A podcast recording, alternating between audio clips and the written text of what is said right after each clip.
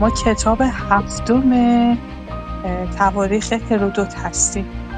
ما الان درست در میانه راه لشکرکشی خشایارشا هستیم به یونان. سپاه شاهی. ما صفحه سیصد و هشتاد و شش از کتاب هستیم، برابر با سیصد و نود و پنج پی دی اف. سپس لشکریان پیشروی خود را به سمت غرب ادامه دادند تا به حدود رودخانه استریمون و شهر یون رسیدند و چنانکه اشاره کردم هنوز برگسبرگ در آنجا فرماندار بود. وقتی به این رودخانه رسیدند، مغ با قربانی کردن اسبان سفید و انواع ورد و جادو در جلب خوشنودی رودخانه کوشید. سپاهیان در نقطه مشهور به نه راه از پلی عبور کرد. آنجا سرزمین طایفه ادرنی است و چون معلوم شد آن محل نیز نه راه نام دارد، نه پسر و نه دختر بومی را بر سبیل نظری زنده به گور کردند. این یک رسم پارسیان است و شنیدم ممستریس دختر آتانس ملکه خشایارشا نیز در دوره خردسالی در دوره سالخوردگی به همین اقدام مبادرت ورزید و چهارده پسر از نجیب زادگان پارسی را به عنوان صدقه و آرزوی درازی عمر خویش قربانی کرد. آنگاه لشکریان از رودخانه استریمون باز به طرف غرب پیش رفتند تا به شهر آتاتنوس رسیدند. از تمامی نقاط سر راه نفراتی تازه نفس به نیروی بحری یا پیادگان شاهی می‌پیوستند. جاده‌ای را که شاه بزرگ پیمود هنوز به وضع سابق باقی است و تراکی‌ها نسبت به آن جاده احترام تمام می‌گذارند و هیچگاه در صدد شخم و کشت آن راه بر نیامدند. از آکاتنوس خشایارشا فرمان عام مشعل بر اعلام مودت و دوستی با مردم آن شهر صادر کرد و به آنها جامه مادی که علامت سرافرازی است به مناسبت رفتار شوق‌آمیز ایشان به طرفداری از جنگ و زحمتی که در حفر کانال کشیده بودند بخشید. در حین اقامتش در آنجا ارتاخ، ارتاخه سرد، ارتاخه سردار بیمار شد و درگذشت. او یکی از سرکرده‌های وابسته به خاندان شاهی و بسیار مورد توجه خشایارشا و سرپرست کار حفر کانال. او در ایران بلند قامت‌ترین فرد و طول قدش هشت پا و دو اینچ و به علاوه صاحب رسا صاحب رساترین صدا در دنیا بود. به همین جهت خشایارشا از مرگش بسیار متأثر شد و برای او تشییع جنازه با شکوهی دستور داد و تمامی سپاه مشتی خاک بر گورش فرا ریختند که در نتیجه مقبره رفیعی برپا شد. سکنه اکانتوس برای نیز طبق تجویز هاتف او را نیمه خدا شناخته هنگام نماز و نیایش به ذکر نامش می پرداخت. به طوری که گفتم مرگ ارتاخه خشیار مرگ ارتاخه خشایارشا را به سخت اندوهگین اما یونانیان را بیشتر دچار زحمت ساخت، زیرا ناچار شدند برای شهریار و همه سپاهیان غذای شام فراهم سازند و در انجام این امر ناچار اندیشه خانه و زندگی خود را رها ساختند. از جمله آنها تاسی‌ها بودند که از جانب همشهریان خود که در قسمت داخلی میزیستند برای سربازان غذا آوردند. آنتیپاتور پسر ارتوس یکی از سکنه سرشناس شهر که مأمور انجام آن خدمت شده بود، طبق صورت حساب نشان داد که آن پذیرایی چهار آن پذیرایی چهارصد تالان نقره تقریباً صد هزار لیره خرج برداشته. حسابداران سایر شهرها صورت‌های مشابهی ارائه دادند و راجع به خوراکی‌های گوناگون نیز با چیزها نقل کردند. از مدت‌ها پیش دستور تهیه غذا صادر شده بود. از همین از این روی همین که فرمان آن کار به وسیله مأموران خاص اعلام شد، اهالی هر شهر و دیار هفته‌ها برای تهیه آرد جو و گندم و فراهم ساختن و پروردن انواع احشام دست به کار شدند.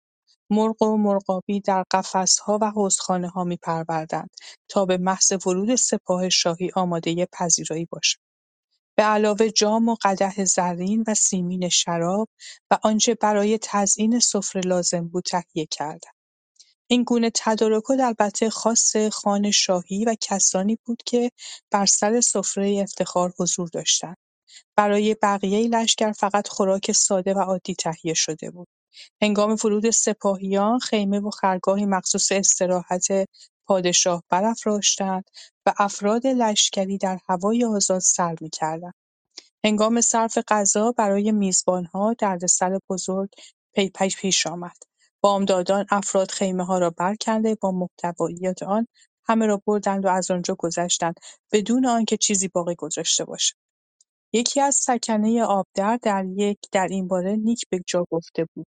وقتی که به اهالی توصیه کرد با زنان خود در معابد خدا را شکر کنند که زحمات ایشان به نصف تقلیل یافت، زیرا پادشاه بزرگ روزانه عادت به صرف بیش از یک بار غذا نداشت و هرگاه دستور می‌رسید که برای روز و شب هر دو خوراکی تهیه شود، لابد سکنه آبدر به خاک سیاه می‌نشستند و به پریشانی می‌افتادند و در زیر آن بار سنگینی کمرشان می‌شکست. باری تمام نقاط بین راه این خدمت را بدون مانع و محصور نیک از عهده برآمدند. خشایارشا از آکات آکاتنوس جهازات را جداگانه پیش فرستاد و به سرکرده‌ها دستور داد کنار خلیج تروما که شهری به همین نام در کرانه آن واقع است منتظر ورود سپاه همایونی باشد. چه اطمینان یافته بود که آن نزدیکترین راه تا مقصد است. از دوریک تا از دوریک از دوریسکی به دوریک تا آکاتنوس لشکریان در سه ستون پیش می‌رفتند. یک ستون به سرداری مقدونیه و ماسیس از راه کرانه، ایشان پیوسته با نیروی دریایی در ارتباط بودند. ستون دیگر به فرماندهی ترتیان ترتیان تخمس و گرگیس در موازات ستون اول از قسمت داخلی عبور می‌کرد و ستون سوم به سرکردی اسم دومنس و مگابیس بین دو ستون دیگر در حرکت بود. خود پادشاه با این ستون حرکت می‌کرد. وقتی که جهازات به بندر ترما نزدیک می‌گشت، بین راه پیوسته بر تعداد کشتی‌ها و سربازان شاهی افزوده می‌شد. در حین پیشروی ستون‌های سگانه بود که شبانگاه شیرها از کمینگاه خود بیرون آمده به شترهای بارکش حمله بردند بدون اینکه به سایر حیوانات و نفرات صدمه‌ای وارد سازند و فقط به شترها که قبلا ندیده بودند حمله کردند.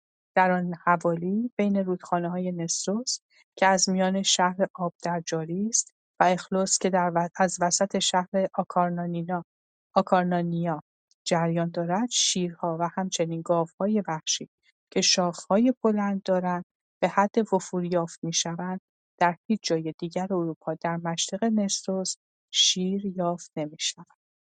ما صفحه سیصد و هشتاد و هشت انتهای اون هستیم.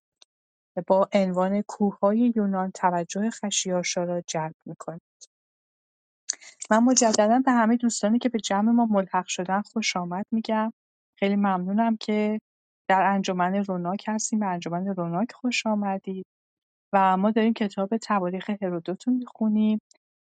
به نظرم میاد که امشب کتاب هفتم رو تموم میکنیم که داستان لشکرکشی خشایارشا به یونان هست. کوههای یونان توجه خشایارشا را جلب میکند. در تروما کوهستان تسالی با قله‌های اولمپ و اوسا که سر بر آسمان میسایند نظر خشایارشا را جلب کرد.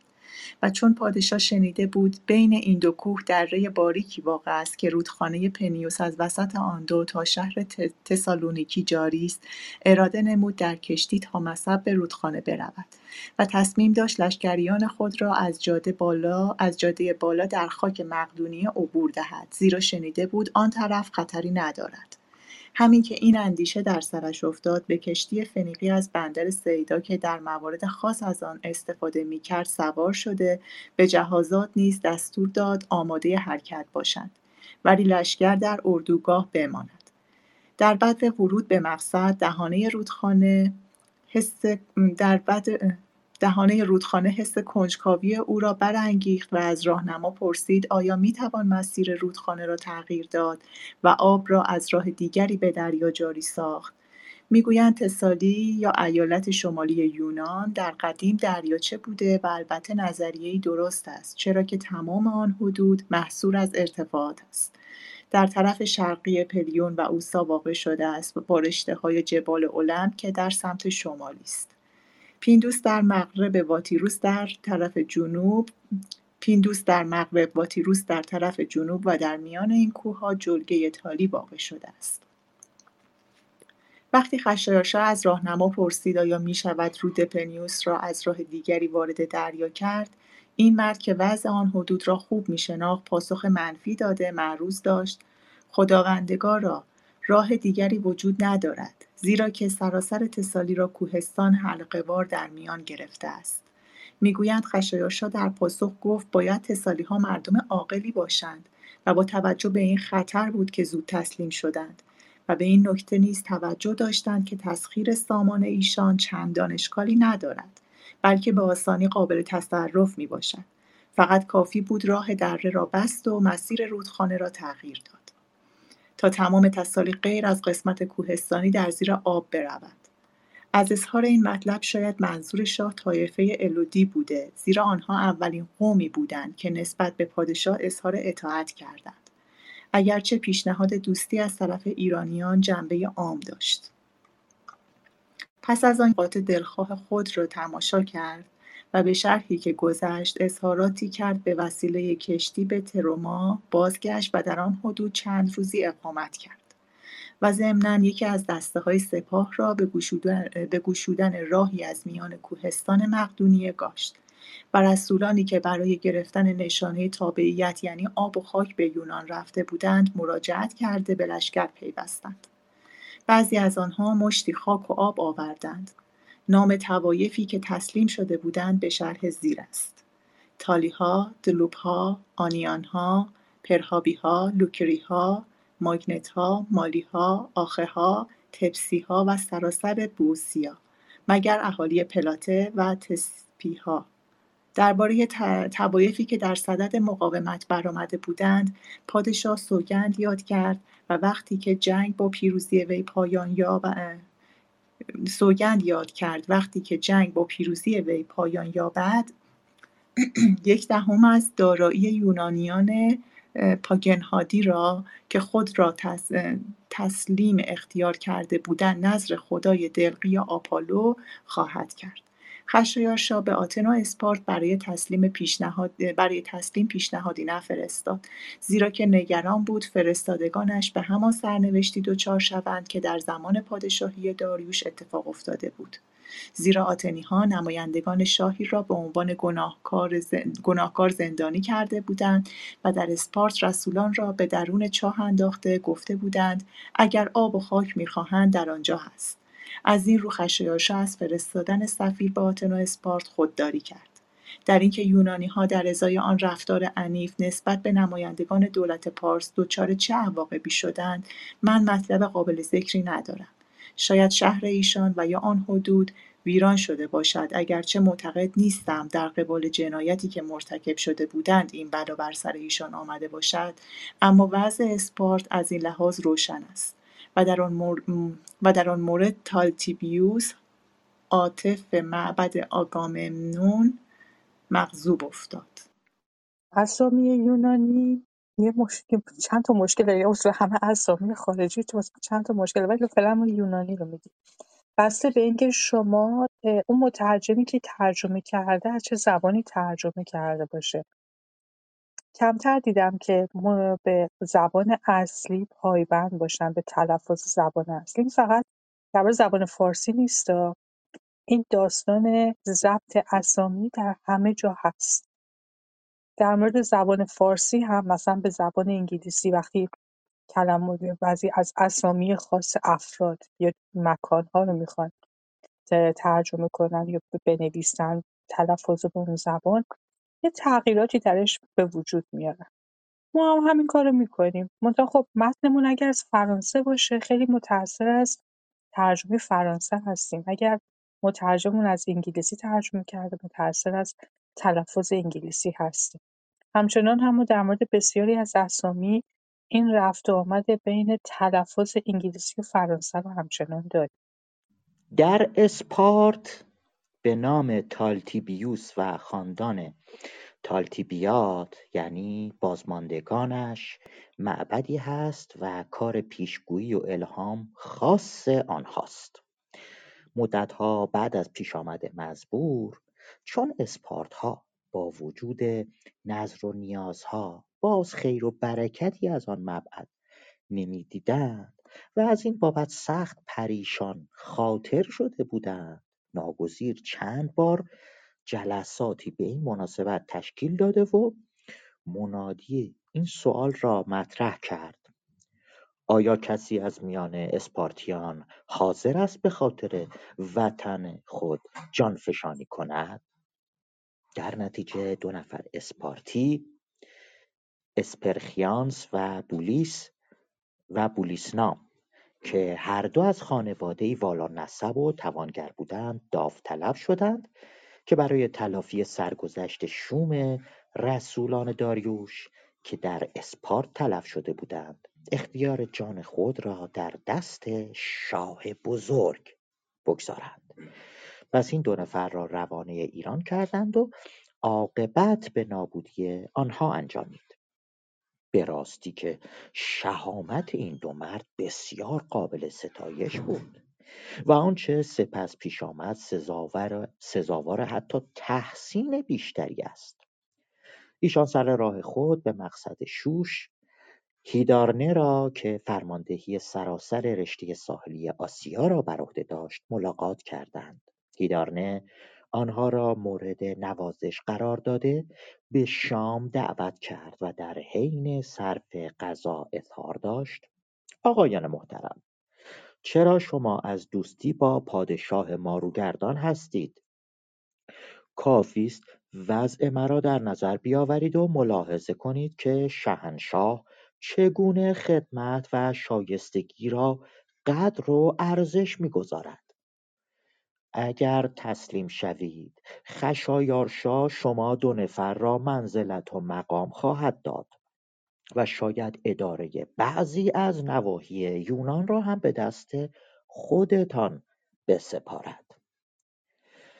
آنها در پاسخ گفتند: عالی جناب، از گفته‌های شما پیداست که به کنه موضوع توجه نکرده اید. فقط نیمی از مطلب در ذهن سرکار عالی روشن است و نیم دیگر مکتوم. شما خوب می‌دانید که بندگی چه ذلت بزرگی است، اما لذت آزادی را هیچگاه نشناختید و نمی‌دانید چه طعمی دارد، تلخ یا شیرین. و اگر حظ آن را می‌دانستید، به ما می‌فرمودید که در حفظ آزادی نه فقط با سرنیزه بلکه حتی با تبرزین جانفشانی کنیم. پس از این برخورد آن دو راه خود را تا شوش ادامه دادند. اولین پیش آمد بعد از ورود آنها به درگاه این بود که بایستی بندوار خاک ببوسند، اما این مردان اسپارتی از آن کار امتناع و اظهار کردند چون این کاری امکان ندارد، حتی اگر مأموران قهرن سر ایشان را بر کف اتاق بیاس بسایند. و افسودند در وطن ایشان رسم نیست که انسان در مقابل یکی از هم نوعان خیش سر بندگی فرود آورد و برای چنین منظوری هم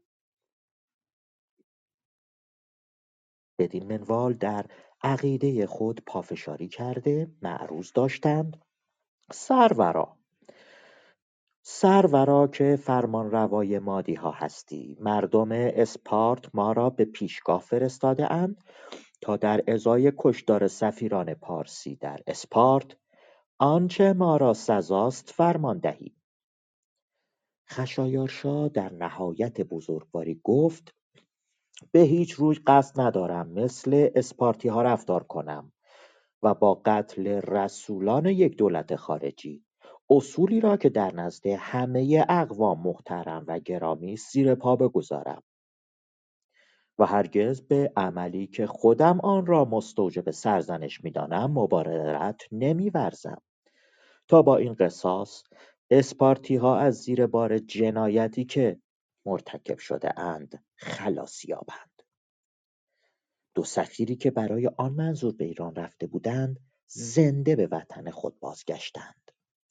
هرچند این اقدام اسپارتی ها در تسکین خشم معبد تالتیبیوس قدری مؤثر افتاد، ولی چنان که اسپارتیان میگویند بعداً در حین جنگ بین آتن و پلوپونس بار دیگر قهر و بیمهری مزبور ظاهر شد که به نظر من نشانه این است که دست تقدیر در آن ماجرا کاملا دخالت داشته است، زیرا که عاقبت خشم خدا دامنگیر سفیران شد و تا معبد خوشنودی تمام حاصل نکرد نیاسود و گرفتاری دامنگیر پسران آن دو نفر که به ایران رفته بودند شد. منظورم داستان بولیس و اسپرکیانس است و همه آن ماجرا لااقل از جهت خواست خدا جزایی شایسته بود. و شرح ماجرا از این قرار است که اسپارتی ها این دو, ف... دو نفر را برای مأموریتی به آسیا فرستادند. در بین راه سیستالکس پادشاه تراکیا به آنها خیانت کرد و هر دو را در بیزانتیوم یعنی استانبول فعلی کنار داردانل زندانی کرد. آنگاه آنها را به آتیکا یعنی ولایت مرکزی یونان روانه ساخت و در آنجا به دست آتنی ها کشته شدند. این داستان مدتها بعد از لشکرکشی خشایارشا اتفاق افتاد. اکنون باز به شرح موضوع اصلی خود می پردازم. در خدمت دوستان هستم از مکان نما چهارصد و یک پاراگراف اول. هدف لشکرکشی خشایارشا ظاهراً آتن ولی منظور اصلیش در واقع تسخیر سراسر یونان بود. اقوام متعدد یونانی از دیرباز به این راز پی برده بودند، اما خطری را که در پیش بود با نظر متفاوت می نگریستند. بعضی ها سر تسلیم فرود آورده در نتیجه مطمئن بودند که از ناحیه مهاجمان چندان صدمه نخواهند دید. بعضی دیگر مقاومت ورزیده نگران بودند چه از یک طرف یونان مقدار کافی جهازات دریایی نداشت تا چنان, چه با... چنان که باید و شاید در مقابل پا... پارسیان ایستادگی کند. به علاوه اغلب مردم یونان علاقه‌ای به جنگ و ستیز نداشتند، بلکه برعکس آماده سازش و تسلیم بودند. در اینجا قصدم اظهار نظری است که خیلی ها با آن مخالف هستند، ولی چون از لحاظ من عین حقیقت است از از اظهارش خودداری نتوانم. اگر آتنی ها خواه در اثر تشویش از خطری که در پیش بود شهر و دیار خود را رها می ساختند یا اینکه در همانجا می ماندند و به شاه بزرگ تسلیم می شدند، در هر حال اقدام بحری بر ضد پارسیان چه لزومی داشت؟ با فقدان نیروی دریایی کافی معلوم است که اوضاع در خشکی نیز چه صورتی داشته.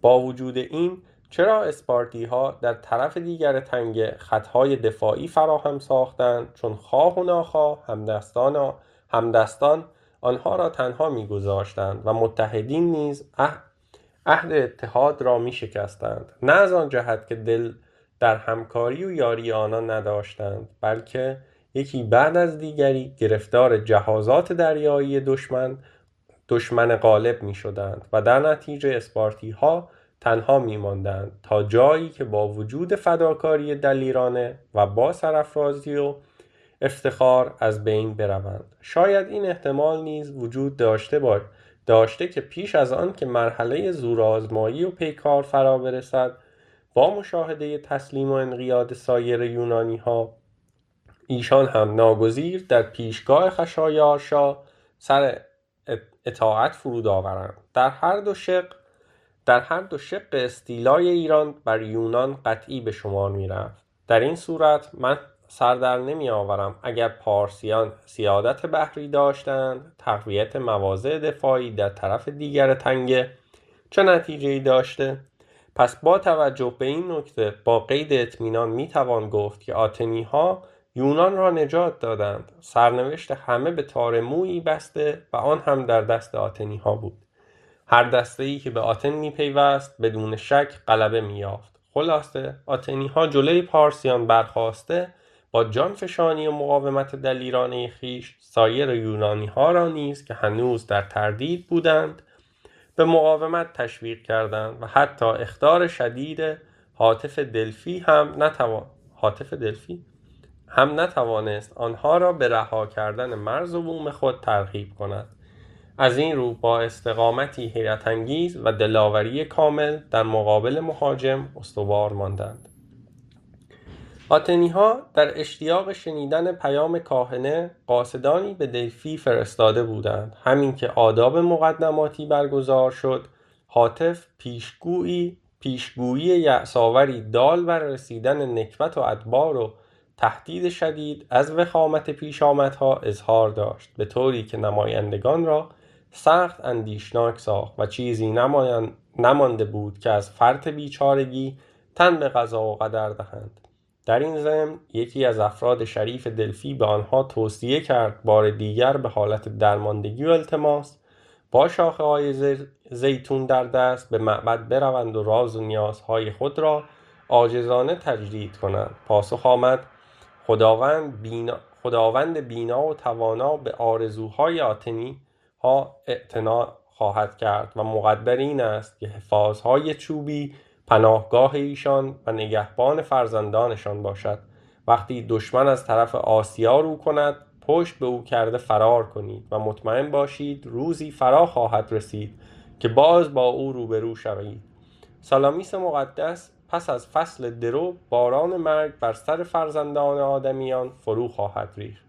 این پاسخ ثانوی را که قدری امیدبخش و به مراتب خوشایندتر از اخطار قبلی بود، قاصدان برنوشتند و به آتن بردند و متن آن به اطلاع همگان رسید و, نا... و راجع به آن تعبیرات گوناگون و به خصوص دو عقیده کاملا متفاوت اظهار شد. سالخوردگان می‌پنداشتند آکروپولیس ارگ آتن آسیبی نخواهد دید، با این استدلال که آنجا در عهد قدیم با پرچین خارداری محصور بوده. بعضی ها نگران شده بودند که مقصود از حفاظ چوبی کشتی است و آتنی ها که جهازات کافی ندارند در سالامیس تارومار خواهند شد. بنابراین تهیه رمز ناوهایی هرچه بیشتر و قویتر را تجویز می کردند. در آن میانه که نگرانی و اضطراب همه کس را بیتاب کرده بود، مردی بسیار ارجمند که به, به تازگی شهرتی فراهم ساخته بود به نام تسیس تسیستوکل فرزند تئوکلس قدم به پیش نهاد اظهار داشت. در سخن هاتف نکته عمدی است که از نظر مفسرین رسمی مکتوم مانده است. اگر قول غیبگو دلالت بر برشو می کند برشومی. برشومی. بله. برشومی کند و مقدر باشد که یونانی ها نابود شوند، لابد در پیام به جای سالامیس مقدس کلمه نکبتباری به کار می رفت. پس با تعبیر صائبی پس با تعبیر صائبی اطمینان داد که دلالت تهدید مح... مکتوم در بیان هاتف متوجه آتنی ها نیست، بلکه در واقع مربوط به مهاجمان است که در سالامیس مغلوب خواهند شد. توقف کنم اینجا یا یعنی اینکه تا انتهای پاراگراف بخونم؟ تا انتهای پاراگراف بخون، بعد بقیه‌اش من میخونم. بله. در نتیجه او به هموطنان خود تأکید کرد که خود را هر چه زودتر تا آخرین حد امکان برای رزم دریایی مجه... برای رزم دریایی مجهز و آماده سازند. آتنی ها تعبیر تمیست تمیستوکل را بر توجیه غیبگوی حرفه‌ای که آنان را به پرهیز از درگیری بحری و در واقع اجتناب از هر گونه مقاومت و حتی ترک شهر و دیار خود ترغیب می‌کرد، ترجیح داده دل به مبارزه و فداکاری بستند. ما صفحه سیصد و نود و چهار کتاب هستیم، برابر با چهارصد و سه پی دی اف. تمیستوکل یک بار دیگر هم نظر خود را پیش برده، خدمت بزرگی به وطن خود کرده بود. آتنی ها از درآمد نقره ناحیه لاریوم سود متنابهی به دست آورده بودند و می‌خواستند آن را از قرار نفری ده دراخم میان اهالی قسمت کنند.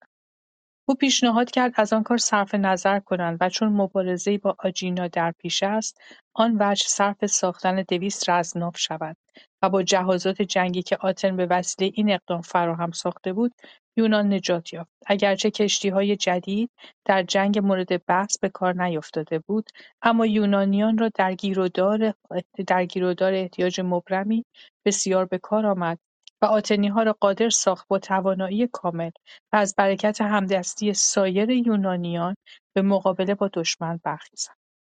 نمایندگان دولت‌های یونانی برای تضمین مصالح مشترک جلسه‌ای تشکیل دادند و پس از مبادله تعهدات متقابل قرار شد هر اختلاف و نفاقی که بین اعضای اتحادیه وجود دارد کنار گذاشته شود. در آن موقع کشمکش‌های متعددی بین ایشان که اهم آن اختلاف بین اجینا و آتن به شمار می‌رفت.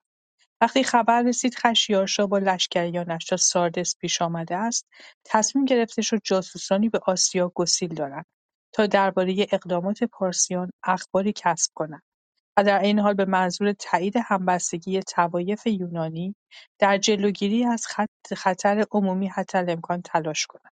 پس نمایندگانی به آرگوس و جزیره کرت و سایر جاها فرستادند تا با آنها نیز پیمان اتحاد امضا شود. تصمیمات آن جلسه زود عملی شد و اقدامات به نتیجه مطلوب رسید. سپس افرادی را برای تحصیل اطلاعات روانه آسیا کردند. این عده به ساردس رسیده راجب سپاه ایران در حدود امکان اخباری در حدود امکان اخباری به دست آوردند. اما در حین انجام خدمت دستگیر شدند و فرماندهان پارسی بعد از بازجویی ایشان را محکوم به اعدام کردند. وقتی این خبر پیش از اجرای حکم به استحضار خشایارشا رسید، رأی سرداران خود را در اعدام جاسوسان تایید نکرد و مأمورانی فرستاد که سه جاسوس را اگر هنوز زنده باشند به حضور بیاورند. جاسوسان را به پیشگاه بردند. آنها پس از تحصیل اطمینان قصد خود را از آمدن به ساردس بیان کردند. خشایارشا دستور داد آن سه نفر را برای تماشای تمامی لشکر پیادگان و سوار نظام ببرند. وقتی آنها همه چیز را تمام و کامل دیدند، فرمود بدون هیچ گونه صدمه به هر جا که مایل باشند بروند و دلیل آن تصمیم را چنین بیان داشت: اگر جاسوسان اعدام می شدند، یونانیان قبل از موقع, موقع لزوم از زیادی و عظمت سپاه شاهی آگاهی نمی یافتند.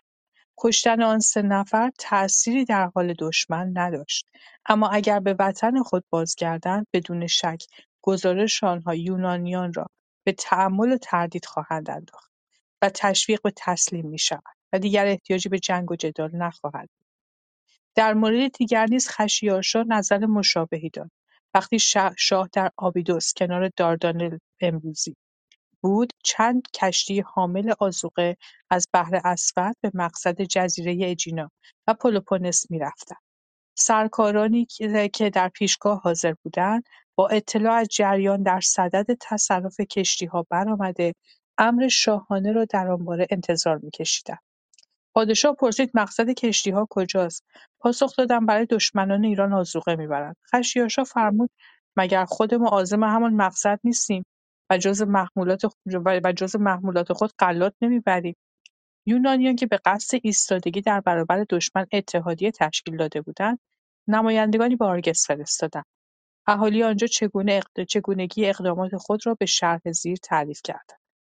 از همان آغاز کار از تدارکات سنگین نظامی پارس ضد یونان خبر داشتیم و می‌دانستیم که یونانی‌ها به امید همدستی و یاری از ما استمداد خواهند کرد. از این روی رأی هاتف دلفی را استفسار کردیم تا معلوم شود چه رفتاری از جانب ما به صلاح خواهد بود.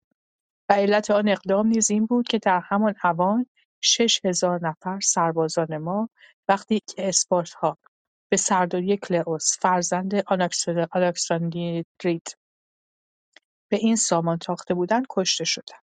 پاسخ کاهنه به شهریزی بود: همسایگان از شما بیزارند، خدایان جاویدان نسبت به شما عنایت دارند. زوبین‌های خود را آماده نگاه دارید و در نگهبانی وطن خویش بکوشید. سرها درست حفظ کنید، سرها را درست حفظ کنید، سر تن را آن سرها را درست حفظ کنید، سر تن را نجات خواهد داد. این پیام هاتف دلفی پیش از ورود نمایندگان اتحادیه رسیده بود و راجع به آن جلسه ترتیب داده بودند. اهالی آرگس پاسخ فرستادند که با دو شرط حاضرند هر خدمتی که از ایشان برآید انجام دهد. یکی پیمان صلح سی ساله با اسپارت، دیگری در شرایط متساوی تسهیم فرماندهی سپاه اتحادیه با اسپارت.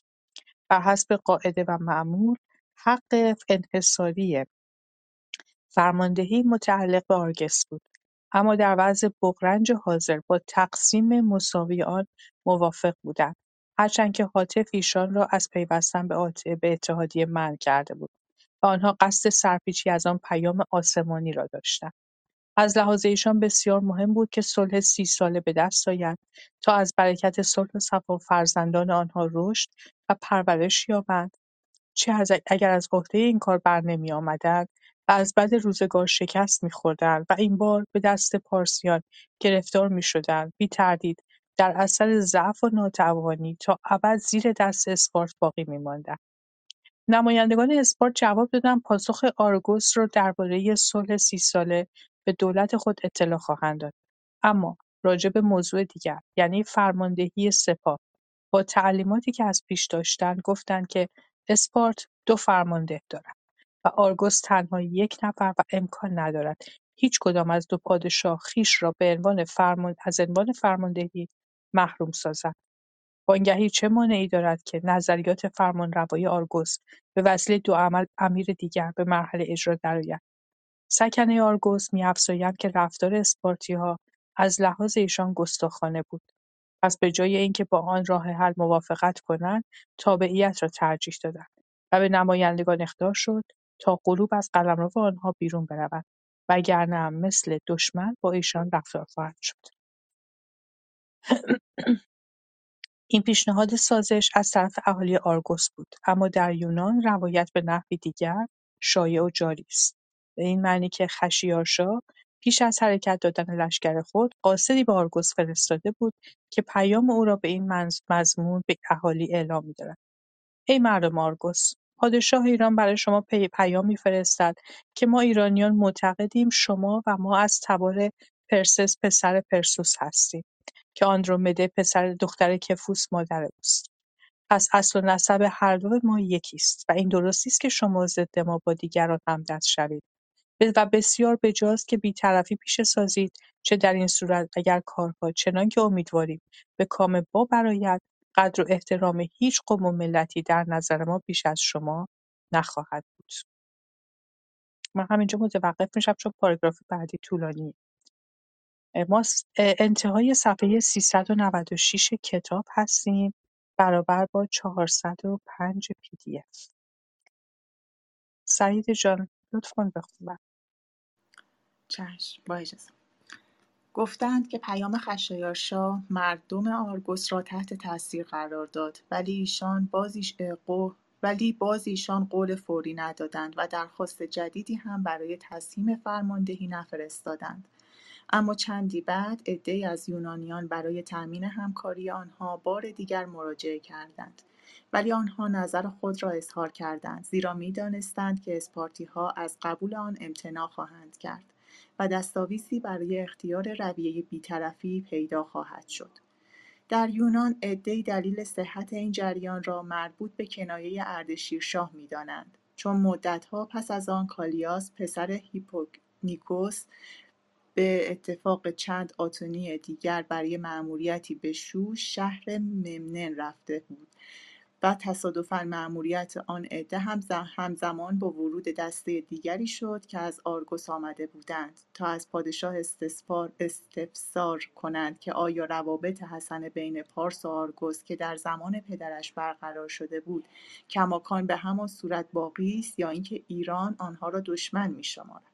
گویند اردشیر اول پسر خشایارشا پاسخ داد به راستی که دوستی طرفین در نهایت قوت است و هیچ شهر و دیاری از لحاظ دوستی برای ما بهتر از آرگوس نیست. من اطمینان ندارم خشایارشا اصلا آن پیام را به آرگوس فرستاده باشد و همچنین اعتقادی به درستی این روایت ندارم که آرگیوها به منظور استعلام راجع به حسن مناسبات خود با پارس هیئتی به شوش روانه کرده باشند. فقط آنچه را که اهالی آرگوس تعریف کردند نقل کردم. اما راجع به یک موضوع اطمینان دارم. اطمینان کامل دارم که اگر تمامی افراد بشر توافق کنند نقایص و خطاهای خیش را با یکدیگر معاوضه کنند، هیچ فردی را نمیتوان یافت که پس از ملاحظه دقیق عیب و نقص‌های دیگران با خوشنودی تمام همان معایب خیش را ترجیح ندهد. من کارم این است که آنچه شنیده‌ام بازگویم، اما مجبور نیستم اظهارات راویان را باور کنم و می توانید با قید اطمینان این قول مرا در سراسر این تاریخ صادق بشمارید. روایت دیگری نیز راجع به رویه مردم آرگوس نقل شده است. طبق قول بعضی‌ها ایشان پارسیان را در لشکرکشی به یونان تشویق کرده بودند و آن را به واسطه کشمکشی و آن به واسطه کشمکشی بود که خودشان با اسپارت داشتند و کار آرگیوها در آن مبارزه تباه بود و میپنداشتند که هیچ وضعی بدتر از گرفتاری فعلی ایشان نیست. مذاکرات با فرمان روای سیسیل. از طرف اتحادیه یونانی‌ها هیئتی هم به جزیره سیسیل اعزام شد تا با گلوس زمامدار آنجا مذاکره کند. ایشان در مقصد موضوع در مقصد مو در مقصد موضوع را به شرح زیر عنوان کردند. ما را اسپارتیان و آتنی‌ها و سایر اعضای اتحادیه به منظور استمداد در جنگی که با بیگانگان در پیش داریم فرستادند. البته اطلاع دارید که چه خطر بزرگی یونان را تهدید می‌کند و لابد می‌دانید پارسیان می‌خواهند بر هلسپون پل بسته با همدستی تمام اقوام شرقی بر ما بتازند. اگرچه ظاهراً آتن هدف آنهاست، ولی در واقع عزم تسخیر سراسر یونان را دارند. بسیار عظیم است و در مقابل و در مقام زمامداری سیسیل عده کثیری از یونانی‌ها را نیز زیر فرمان خود داری. از این رو درخواست داری ما را یاری کنی و نیروی سپاهی خود را برای دفاع از آزادی بر قدرت ما بیفزایی. در صورت همدستی و اتحاد تو، فرزندان یونان از عهده مقابله با مهاجمین برخواهند آمد و آن در صورتی میسر خواهد شد که همگی ما بی‌قلقش متحد شویم.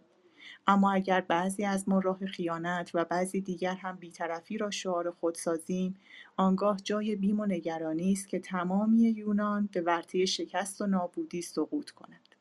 اگر پارسیان ما را مغلوب کنند، تصور نکنید شما را آسوده خواهند گذاشت، بلکه به شما نیز امان نخواهند داد.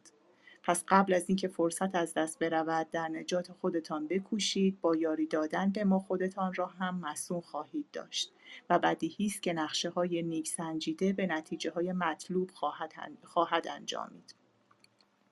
پاسخ گلوس لحنی تهدیدآمیز داشت. وی فریادی برآورده گفت: چگونه با بیشرمی تمام به اینجا آمده اید و با استدلال خودخواهانه خیش برای مقابله با دشمن بیگانه از من استمداد می کنید؟ فراموش کرده اید که در جنگ با کارتاژ یا قرتاخ، گرتاجنه وقتی من دست یاری به سوی شما دراز کردم چه جوابم دادید؟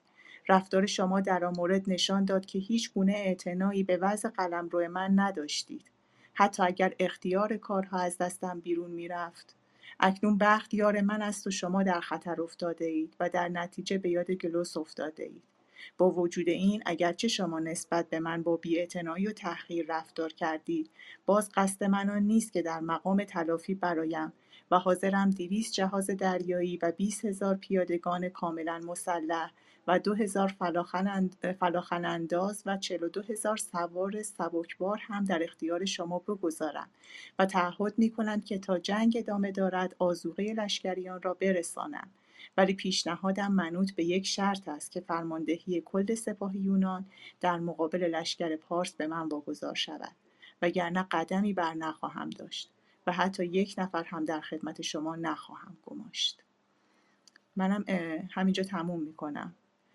آخرین پاراگراف صفحه سیصد و نود و هشت کتاب چهارصد و هفت پی دی اف در خدمتتون است. این رفتار گلوس در نظر سیاگروس سردسته اعزامی اتحادیه یونانی سخت ناگوار آمد و با حالت پرخاش اظهار داشت: اگر آگامن آگامنن فرزند بلوس بشنود که عنوان فرماندهی او را راگلوس اسب کرده است در قعر گور به ناله و نفرین خواهد پرداخت. پس مذاکرات کافی است و دیگر راجع به واگذاری منصب و مقام سخنی لازم نیست. اگر خواستار یاری به یونان باشی باید بدانی که این کار فقط با رهبری اسپارت شدنی است و هرگاه از فرمانبرداری در کار نبرد آرداری، بهتر است در این مبارزه لااقل بی‌طرفی کامل اختیار کنی. گلوس که از اظهارات سیاگروس پی برد که ممکن نیست شرایط پیشنهادی او قبول شود، راه دیگری که حرف آخر وی بود در پیش آنان نهاده، گفت: سرزنش و شماتت ش... سرزنش و شماتت خواه ناخواه انسان را خشمگین می‌سازد، ولی با وجود اهانت‌های تو باز من در نهایت مدارا و نزاکت جوابت را می‌دهم. البته اگر به حفظ حق حق فرماندهی خود سخت پا... پابند باشید، من هم باید در ادعای خود سماجت ورزم، زیرا جهازاتم به مراتب زیادتر و لشکریانم چند برابر نیروی شماست. با وجود این، چون پیشنهادم در نظرت بسیار ناگوار آمده است، امتیازی قائل می شوم. اگر شما طالب فرماندهی سپاه هستید، پس رهبری بحریه با من باشد، و یا اگر فرماندهی بحری را بیشتر خواهانید، اختیار لشکر را به دست من بدهید، یا پیشنهادم را بپذیرید و یا از نیرو و یا از نیروی فراوانی که می توانم در اختیار شما بگذارم چشم بپوشید. سفیر آتن فرصت نداد که سیاگروس پاسخ این مطلب را بگوید و همین که گلوس پیشنهاد خود را عنوان کرد، فریادی برآورده گفت: ای حاکم سیراکوز، ای حاکم سیراکوز کرسی سیسیل میم نمیدونم چیه یونان، برای در... یونان برای درخواست فرمانده مرا به اینجا نفرستاده است، بلکه منظور منظور ما کمک نظامی است، اما پیداست که تو لشکری نخواهی داد مگر اینکه در ازای آن مقام فرماندهی را احراز کنی و این خواست توست و از آن دست بردار هم نیستی. هنگامی که فرماندهی تمام نیروهای یونان را مطالبه کردی، ما دم فرو بستیم، زیرا می دانستیم همکاران اسپارتی ما خواهند توانست جواب هر دو ما را یکجا بدهند، اما پیشنهاد جدیدت که فقط فرماندهی بحریه با تو باشد وضع را تغییر می دهد. اگر این مقام را اسپارتی ها نخواهند به ما, نخواهند به ما می رسد و هرگاه اسپارت طالب آن باشد ما حرفی نخواهیم داشت، ولی ممکن نیست آن را به دیگری واگذار کنیم. چه عمل بیهوده است که ما جهازات یونانی را با بهترین سازمان فراهم آوریم اما آن را تحت فرمان یکی از اهالی سیراکوز بگذاریم. مگر ما همان آتنی ها قدیمی ترین فرزندان یونان زمین نیستیم که وطن خود را که در آنجا تولد و پرورش یافته ایم هرگز ترک نکرده ایم؟ بدون شک دلیلی ندارد که ما از این گفته خویش شرمسار باشیم. گلوس پاسخ داد: دوست گرامی، چون معلوم می شود شما فرمانده دارید ولی سرباز ندارید که زیر دست او بگذارید و از آنجا که همه چیز را نیز برای خودتان می خواهید و سر سازگاری هم ندارید، چه بهتر که هرچه زودتر به وطن خود بازگردید و به یونان خبر برسانید که بهار، یعنی مساعدترین فصلهای چهارگانه سال را از دست داده اید. این بود پایان مذاکرات رسولان یونانی ها با گلوس. آنگاه نمایندگان به وطن خود مراجعت کردند. گلوس نگران از آن بود که یونان نتواند در جلو هجوم خشایارشا خود را از خطر برهاند. در آن موقع او به واسطه مقام زمامداری سیسیل نمیتوانست خود به پلوپونس رفته زیر دست سرکرده های اسپارتی خدمت کند. پس راه دیگری در پیش گرفت. همین که خبر رسید خشایارشا به داردانل نزدیک شده است، اوست رزمناو به فرماندهی اوست رزمناو به فرماندهی کدموس به دلفی فرستاد و با مبلغی سرشار و تعارفات خوشا... خوشایند دستور داد که او در آنجا به انتظار نتیجه جنگ درنگ کند. اگر پارسیان غالب شدند، وجه را با علامت مرسوم اطاعت مشتی خاک و آب از طرف قلمرو او به خشایارشا تقدیم دارد و هرگاه یونانیان پیروز شوند پول را پس بیاورد. او آنقدر انتظار کشید تا نتیجه معلوم شد و خشایارشا مغلوب به آسیا بازگشت. تسالی‌ها تا ناچار نشده بودند از قبول تابعیت دولت ایران خودداری کردند، زیرا آشکارا نشان داده بودند تحری... تحریکات ایلیری‌ها باب پسند و تایید ایشان نیست و به مجرد اینکه خبر رسید که سپاه ایران به زودی از هلسپون به ساحل اروپایی خواهد آمد، نمایندگانی به انجمن تمام شهرهای یونانی وفادار به آرمان مشترک فرستادند و هنگام ورود به آنجا رسولان اعضای جلسه را با این اظهارات مورد خطاب قرار دادند: هموطنان گرامی، به خاطر نجات نجات و تسل... تسلی نجات و سراسر یونان نجات تسل نجات تالی یا تسلی نمیدونم سرا... تسالی تسالی همون تسالیان که میگه اینجا تسالی هست. آه بله بله متشکرم. نجات تسالی و سراسر یونان واجب است هر طوری که باشد مانع عبور سپاه دشمن از گذرگاه کوهستان المپ شویم. ما آمده ایم شما را در حفاظت این راه حیاتی یاری کنیم. شما نیز باید لشکری بسیار قوی برای همین مقصود بفرستید و هرگاه شما در این زمینه کوتاهی کنید بدون کتمان از حالا اخطار می‌کنیم که ما جداگانه با پارسیان کنار خواهیم آمد. وضع وضع فوق‌العاده خطرناک است و ما نمی‌توانیم به تنهایی و بدون کمک غیر از خود بدون کمک غیر از خود دفاع کنیم و به خاطر شما هم جان خود را در خطر نخواهیم انداخت. اگر علاقه‌ای به یاری ما ندارید نباید فقط محض خاطر خیش برای ما خطر جنگ پیش آورید، چرا که ناتوانی ما عمده ترین عامل و دلیل ماست و ما فقط در حدود صلاح و نجات خود اقدام خواهیم کرد.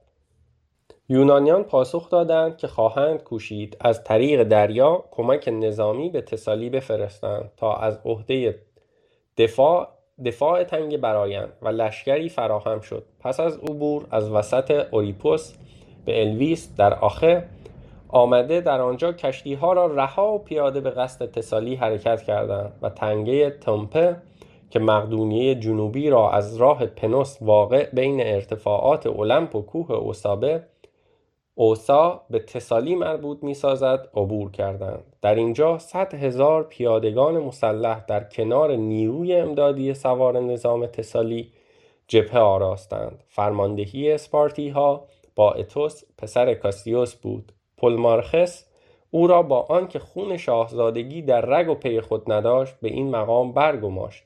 تسیستوکل پسر نوکلس فرمانده آتنی‌ها بود. هنوز دیری از ورود این عده به آنجا نگذشته بود که الکساندر پسر آمونتاس از مقدونیه از الکساندر پسر آمونتاس از مقدونیه پیامی رسید که مؤکداً به قشون یونانی توصیه عقب نشینی از آن حدود را کرده و گفته بود به علت انبوهی نیروهای زمینی و دریایی پارسیان با توقف در گردنه‌ها جان خود را بیهوده در خطر نیندازند. این پیشنهاد معقول به نظر آمد و مقدونی‌ها بنابر سابقه خیرخواهی آنها آن, آن را اظهار کرده بودند و یونانی‌ها هم طبق آن رفتار کردند.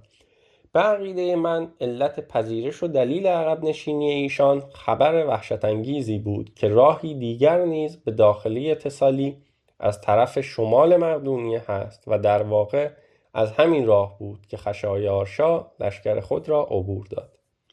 صفحه چهارصد و یک کتاب و چهارصد و ده مکان‌نما هستیم. وصف ترموپیل. ما داریم مقدمات نبرد ترموپیل رو میخونیم. الان هم که اصلا داره ترموپیل رو توضیح میده. ببینید تو جنگ قبلی دیدید که چه اتفاقی افتاد تو اون نبردی که به عنوان نبرد ماراتون بود. نمیگم ما خیلی شکست خوردیم ولی عقب نشینی خیلی عجیبی رو داشتیم که میشه به عنوان شکست در نظرش گرفت. نبرد ترموپیل نبردیه که اتفاق میفته برای خونخواهی اون نبرد قبلی. اعدادی که توی بخش‌های مختلف الان هرودوت داره اعلام میکنه غلطه. هم از ایرانیان داره به اشتباه میگه، هم از یونانیان داره میگه ما تو دوره‌ای از زمان هستیم که امپراتوری هخامنشی توی مرحله رشد و به قدرت رسیدن نهایی خودشه. توی این مرحله حکومت‌ها دچار شورش میشن، ایونی‌ها خیلی شورش کردن و پادشاهی هخامنش اومد که اثبات بکنه که به کل سیطره خاک خودش اشراف داره و میتونه این اتفاق رخ بده. این نبرد مقدمه برای حمله پادشاه هخامنشی به کشور آتن و ببخشید به شهر آتن و فتح آتن. وصف ترموپیل: سپس یونانیان سوار کشتی شده به تنگه بازگشتند. این بود داستان لشکرآرایی ایشان در تسالی و آن درست هنگامی افتاد اتفاق افتاد که خشایارشا تازه به آبیدوس یعنی کنار داردانل رسیده بود و میخواست از هلسپون به طرف کرانه اروپایی عبور کند. در نتیجه چون تسالی ها بی کس و حامی شده بودند، لذا درنگ را جایز ندانسته صمیمانه به نفع پارسیان اقدام و در جریان لشکرکشی و جنگ نسبت به ایشان پیوسته همراهی کردند.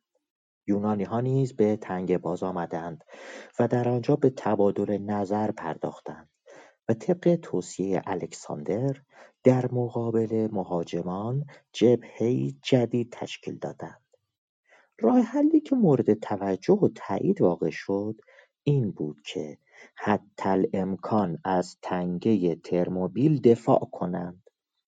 دلیل این اقدام آن بود که آنجا باریکترین راه به سرزمین خودشان هم نزد باریکترین راه و به سرزمین خودشان هم نزدیکتر بود. اما آنها راجع به راه‌های کوهستانی آن حدود اطلاع کافی نداشتند و تلفات سنگین ایشان در آنجا بدان جهت اتفاق افتاد که سربازان ایشان ناگهان غافلگیر و گرفتار حمله مهاجمان شدند. در هر حال یونانی‌ها نیت خود را جزم کردند که در دفاع از تنگه ترموپیل با جان و دل بکوشند و مانع ورود پارسیان به خطه یونان شوند و ضمناً جهازات دریایی را به لنگرگاه آرتمیزیوم واقع در ساحل میسیا روانه سازند، زیرا که فاصله بین ترموپیل و آنجا بسیار کم و حفظ ارتباط بین نیروی دریایی زمینی آسان بود. راجع به این محل توضیحات بیشتری میدهم. با اشاره به این نکته که در آرتمیزیوم دریا در طرف جنوبی تراکیا و کانال باریکی بین جزیره سیاترس و سرزمین مگنسیا منتهی می شود. بعد از عبور از این تنگه به رشته ساحلی موسوم به آرتمیزیوم می رسد که جزء ناحیه اوبه است و یک معبد به نام آرتمیس در آنجاست. تنگه میان تراخیس و ترموپیل واقع و پهنای آنجا پنجاه پا و در سایر سمت شرقی یا غربی ترموپیل به مراتب کمتر است و در این حدود هم بسیار باریک و محدود می شود.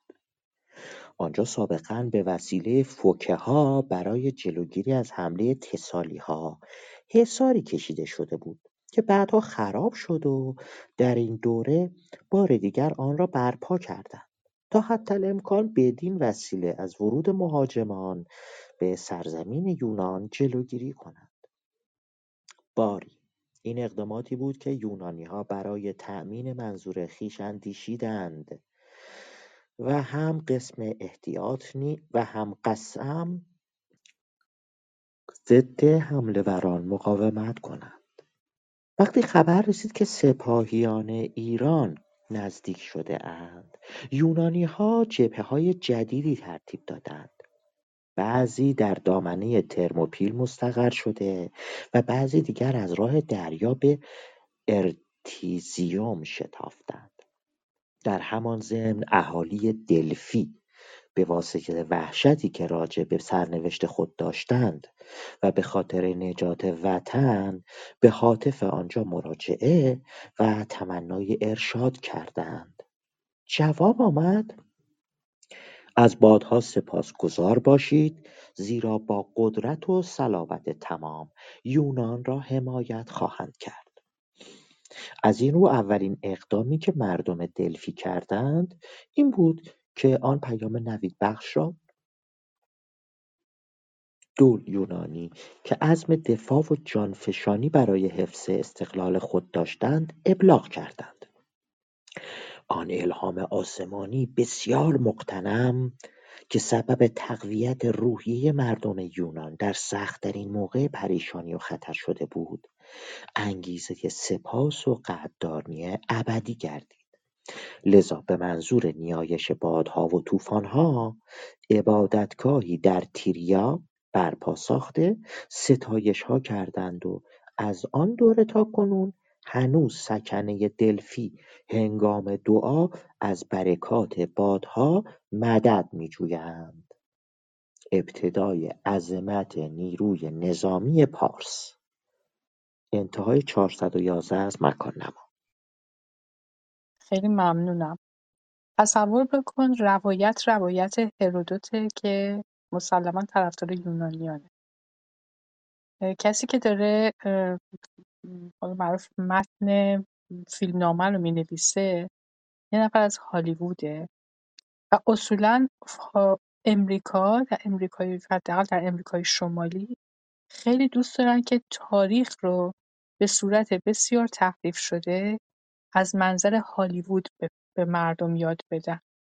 مردم هم همون رو نگاه میکنن و باورشون میشه. داستانی که ما داریم اینجا میخونیم روایت هرودوته.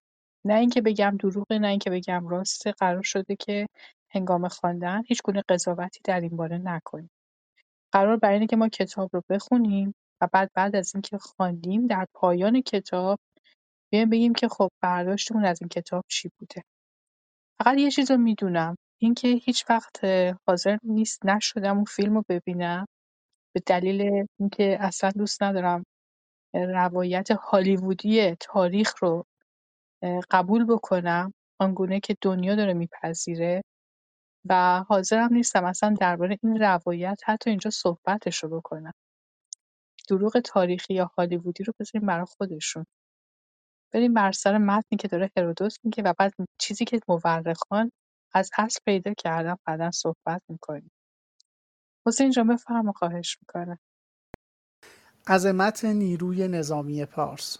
در این موقع جهازات دریایی خشایارشا ترما را ترک کردند. کشتی‌های تند رو مأمور دیدبانی و تعاقب و حتی در صورت امکان دستگیری دیدبان‌های یونانی شده بودند. جهازات تاسپیاس و پیادگان هم بدون هیچ گونه تلفات تا ترموپیل پیشروی کردند و طبق استنباط خودم در آن مرحله جنگ نیروی نظامی ایران به قرار زیر بوده است. اول هزار و دویست و هفت کشتی کشتی اقوام مختلف که از آسیا آمده بودند با ملوانان و نفرات جمعاً دویست و چهل و یک هزار نفر دویست و چهل و یک هزار و چهارصد نفر از قرار دویست نفر در هر کشتی و هر یک از جهازات علاوه بر سربازان یا ملوانان بومی و کارگران خود کشتی سی نفر جنگاور خواه پارسی، مادی یا سکایی داشته که جمع آنها سی و شش هزار و دویست و ده نفر بود. با این عده نفرات پاروزن در کشتی پنجاه پارویی تقریباً هشتاد نفر در هر کشتی نیز باید به حساب آیند و به طوری که قبلا گفتم افراد اضافه دیگر جمعاً دویست و چهل هزار نفر و بدین منبال نفرات بری و بحری که از آسیا وارد شده بودند دو میلیون و سیصد و هفده هزار و ششصد و ده نفر بودند. غیر از گاشته ها کلیه نفرات نفرات جهازات دریایی ایران که از آسیا فراهم فرا آمده بودند پانصد و هفده هزار و ششصد و ده نفر میشد. از لشکریان پیاده یک میلیون و هفتصد هزار سرباز کاملا مجهز و هشتاد هزار سوار نظام به علاوه دسته جمازان عرب و گردون سواران لیبیایی در حدود بیست هزار نفر، بنابراین جمعیت کل و دسته‌های حمل و نقل ارزاق که به این عده کلان هم باید نفراتی را افسود که قشون شاهی در حین عبور از سر راه خود در نواحی اروپایی جمع‌آوری کرد که تخمیناً میتوان گفت از یونانی‌ها، تراکی‌ها و جزایر ساحلی صد و بیست کشتی که سرنشینان آن بیست و چهار هزار نفر بودند. تعداد پیادگان شامل تراکی‌ها، پایونی‌ها، اردی‌ها، بئوتی‌ها، کالدون‌ها، برژین‌ها، پیرها و مقدونی‌ها، دپلوپی‌ها، ماگنت‌ها، اخه‌ها و سکنه‌های ساحلی تراکیا به نظر من سیصد هزار نفر و با دسته‌هایی که از آسیا آمده بودند جمعاً دو میلیون و ششصد و چهل و یک هزار و ششصد و ده نفر با خدمه و باربران و نفرات متفرقه که تعداد آنها شاید از عده نظامیان هم بیشتر بود. بدین ترتیب خشایارشا فرزند داریوش شاه جمعاً پنج میلیون و دویست و هشتاد و سه هزار و سیصد و بیست نفر حرکت کرده بودند. این بود شرح تعداد نفرات نظامی و همراهان ایشان راجب به خواجه سرایان، آشپزان، همسران نظامی ها. هیچ کس امکان تخمین آمار آنان را ندارد، چنان که شمار چهارپایان گوناگون، باربر و سگ‌ها که در دنبال لشکر بودند دور از امکان است. با این همه نفرات و حیوانات جای تعجب نیست که آب بعضی از رودخانه ها در اثر مصرف خشک شده باشد و آنچه که مرا بسیار متحیر می سازد این است که هیچگاه آذوقه تمام نشده بود و اگر حتی فرض شود که هر نفر فقط یک چهارم خوراک عادی خود جیره یومیه می گرفته، جمع مصرف روزانه صد و ده هزار و سیصد و چهار پیمانه بوده است و این غیر از غذای دسته زنان و خواجه سرایان و حیوانات باربر و سگ‌ها و غیره است. در میان این همه آدمیان بی حد و شمار علاوه بر ورازندگی قد و قامت و رفتار بزرگوارانه، هیچ فردی بیش از خود خشایارشا در حسن اداره آن سپاه کلان شایستگی و برجستگی نداشت. شکست جهازات پارسی.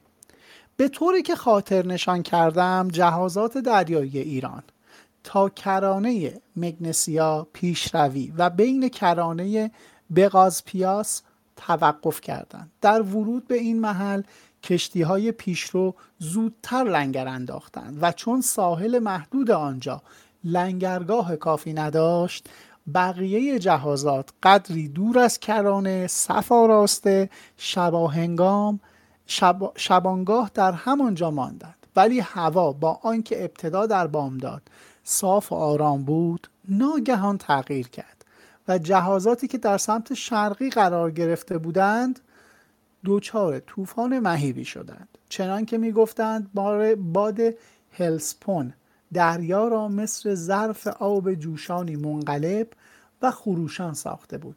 عده‌ای که پیش آمد طوفان را حدس زده بودند و یا آنکه به پناهگاه نزدیک بودند، زود کشتی‌ها را از خطر آسیب و جان خ... کشتی‌ها را از خطر آسیب و جان خود را نیز نجات دادند. ولی بقیه صدمه بسیار دیدند. بعضی ها گفتند که در آن سانحه لاقل چهارصد کشتی از بین رفت، در حالی که تلفات جانی و مالی, مالی زایدالوصف بود. فقط یکی از اهالی ماگنسیا به نام اینوکلس که در حوالی سپیاس املاک داشت، بغض و اخبال به او روی آورد، زیرا بعد از طوفان مقادیر زیادی قدح و پیاله طلا و نقره که امواج به ساحل فراریخته بود نصیبش شد و مقداری هم صندوق‌های نقدینه مهاجمان به دست او افتاد که ارزشی بیش از حد تصور داشت و در اثر این پیش آمد او ثروتی سرشار اندوخت. اما روی هم رفته از آن همه ثروت به خودش خیلی نرسید، زیرا پسر خود را در اثر پیش آمد جنایتی مخوف از دست داد. تلفات کشتی‌های تجارتی و انواع دیگر بیش از حد تخمین بود. در واقع آن فاجعه به اندازه سنگین و خطرناک بود که فرماندهان نیروی دریایی ایران از اندیشه این که مبادا در چنان وضع و حالی وخیم تالی‌ها بر ایشان بتازند، از قطعات و بدنه کشتی‌های شکسته حصاری در جلوی خود کشیدند. طوفان سه روز دوام داشت و در اثر نظر و جادوی مق که وردهایی بر باد خواند آن را فرو نشانید و یا چنان که امری بدیهی و طبیعی است سرانجام طوفان تمام شد. در روز دوم دیدبان‌های یونانی خبر آن فاجعه را شتابان به یونانیان رساندند و در اثر شنیدن آن ایشان به آستانه خدایان خود در آرتمیزیوم بازگشتند، به این خیال آرزو که فقط جهازات معدودی برای مقابله باقی مانده است. من همجا توقف کنم بانو. ابتدای صفحه چهارصد و چهارده هستیم از فایل پی دی اف. این خرافه‌ای که این یونانی ها دارن رو ما یه خورده جلوتر تو فتح آتن هم میبینیم، حالا اونجا بیشتر توضیح میدم. خیلی ممنونم حسین از خوانشت. یه نکته برای خود من خیلی جالب بود، آنجا که اینا به معبد دلفی میرن و معبد دلفی بهشون میگه که روحانی و کاهنان معبد دلفی بهشون میگه چی کار کنی، اونها رو میگه آره مثلا خدایان معبد دلفی کمکمون کرد. اینجا که طوفان بعد از سه روز، حالا میگه مقا ورد خوندن، حالا اینکه درسته یا غلطه اصلا کاری ندارم، اما من فقط دو تا دیدگاه متفاوت در مورد خود همین آدم دارم، میگم تناقض‌گویی شد. اینجا که میگه مقها ورد خوندن که بادها بشینه طوفان بشینه، بعد از سه روز بالاخره طوفان، میگه حالا چه اونا میخوندن چه نمیخونن، بالاخره بعد از سه روز طوفان تموم میشد. تناقض‌گوییش حتی در نوع روایت از دو طرف هم وقتی نوبت به خودش میرسه خیلی جالبه. ما صفحه چهارصد و پنج کتاب هستیم، من خودم ادامه میدم. از این رو بار دوم در آرتمیزیوم جبهه رزمی آراستند. ضمن همین که طوفان برطرف و هوا آرام شد، پارسیان کشتی‌هایی را که به خشکی کشیده بودند باز به آب انداختند، به سوی خلیج جنوبی پیشروی کردند و جبهه جنگی ترتیب دادند. پانزده جهاز ایرانی از قافله باز مانده بود و از دنبال می آمد. در این حال چشم دیدبانها به کشتی‌های یونانی در لنگرگاه آرتمیزیوم افتاد و که این کشتی‌ها را اشتباهاً خودی پنداشتند، چون از همان راه پیش رفته بودند. در دام چون از همان راه پیش رفته بودند در دام دشمن افتادند. فرمانده این دسته دریایی سندوس نام پسر تاسوس حاکم کوم در ناحیه ائولی بود. سندوس یکی از داوران شاهی بود که سابقاً به مناسبت دریافت رشوه و قلاقش در کار عدل و داد به فرمان داریوش محکوم به اعدام شده و بر چوبه دار بود که پادشاه توجه یافت که نیکوکاری او نسبت به دستگاه شاهی بیش از ناخدمتی وی بوده است و چون دریافت که در صدور فرمان اعدام او عجله و شتاب بیش از رأی صواب دخالت داشته، فرمود رو از بالای دار پایین کشیدن و بدین منوال جانش نجات یافت. ولی این بار که در چنگ نیروی دریایی یونان افتاد، عاقبت تقدیر امانش نداد، زیرا به مجرد اینکه یونانی‌ها متوجه پیش آمدن آنها شدند، پی بردند که اشتباهاً از آن راه می‌آیند، پس در دریا ریخته بدون زحمت ایشان را دستگیر کردند. در میان اسیران یکی از که اسیران یکی از کشتی‌ها اریدولیس زمامدار الابندا واقع در ایالت کاریا بود. در کشتی دیگر پنتیلوس پسر دمونوس بود که دوازده کشتی به نیروی دریای شاهی داده بود که یازده فرماند آن در طوفان سپیاس از بین رفته بود و, و او در آخرین کشتی مانده بود که در آرتمیزیوم به دست یونانی ها افتاد. یونانیان از این دو نفر آنچه لازم بود راجع به نیروی نظامی خشایارشا اطلاعاتی کسب کرده، سپس آنها را به تنگه کرنت روانه ساختند. یونانیان در ترموپیل. در آن گیرودار جهازات ایرانی غیر از پانزده فروند مزبور بقیه سالم به افس، افسه یا افنه وارد شدند. روز قبل از آن خشایارشا در سر سپاهیان از در سر سپاهیان از ولایت تسالی و آخ عبور و به سرزمین مالی‌ها وارد شده بود. وقتی که شاه در تسالی بود دستور داد بین اسبان شاهی و بومی مسابقه ترتیب یابد، زیرا شنیده بود اسب‌های تسالی در یونان از بهترین است و ولی اسب‌های ایرانی جایزه مسابقه را آسان رو بودند.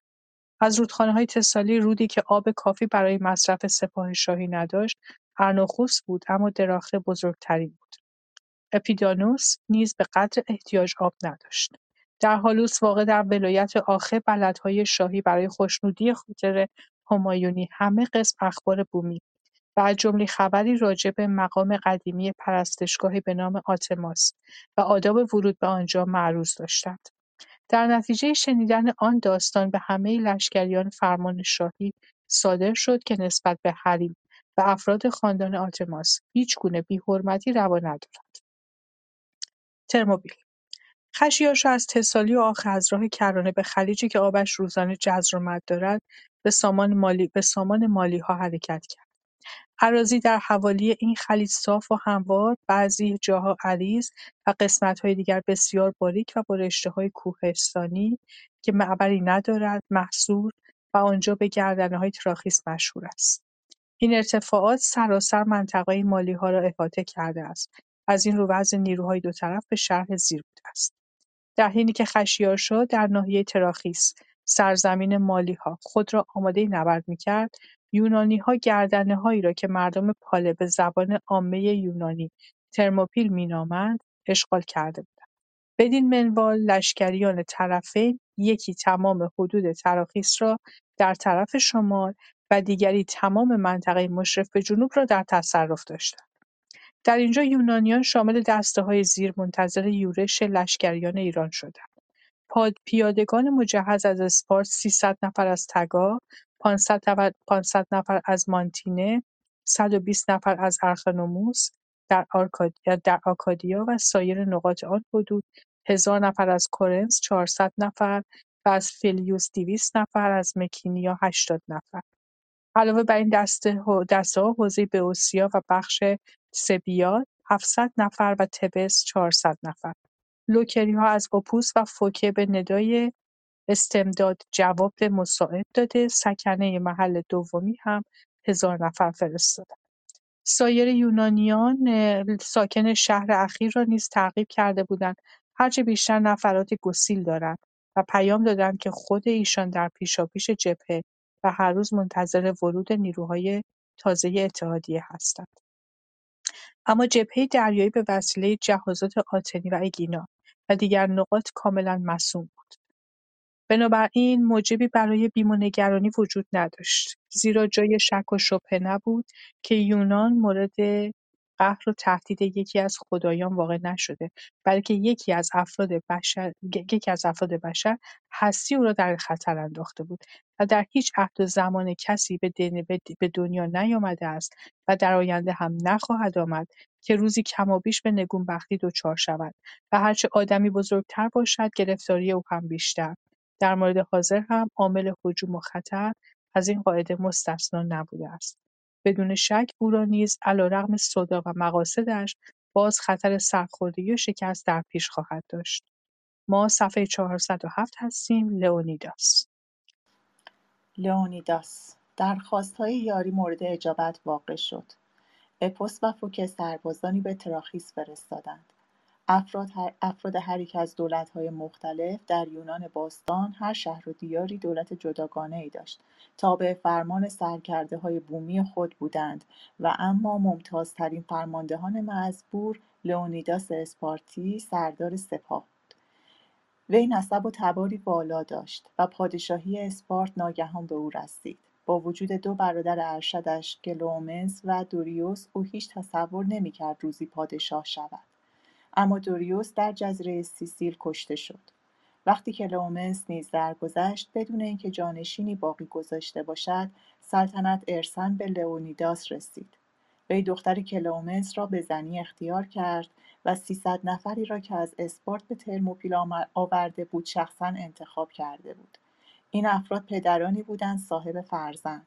وی سربازانی سربازان شهر تبس را هم که لئونتیاد سرکرده ایشان بود در زیر فرمان داشت.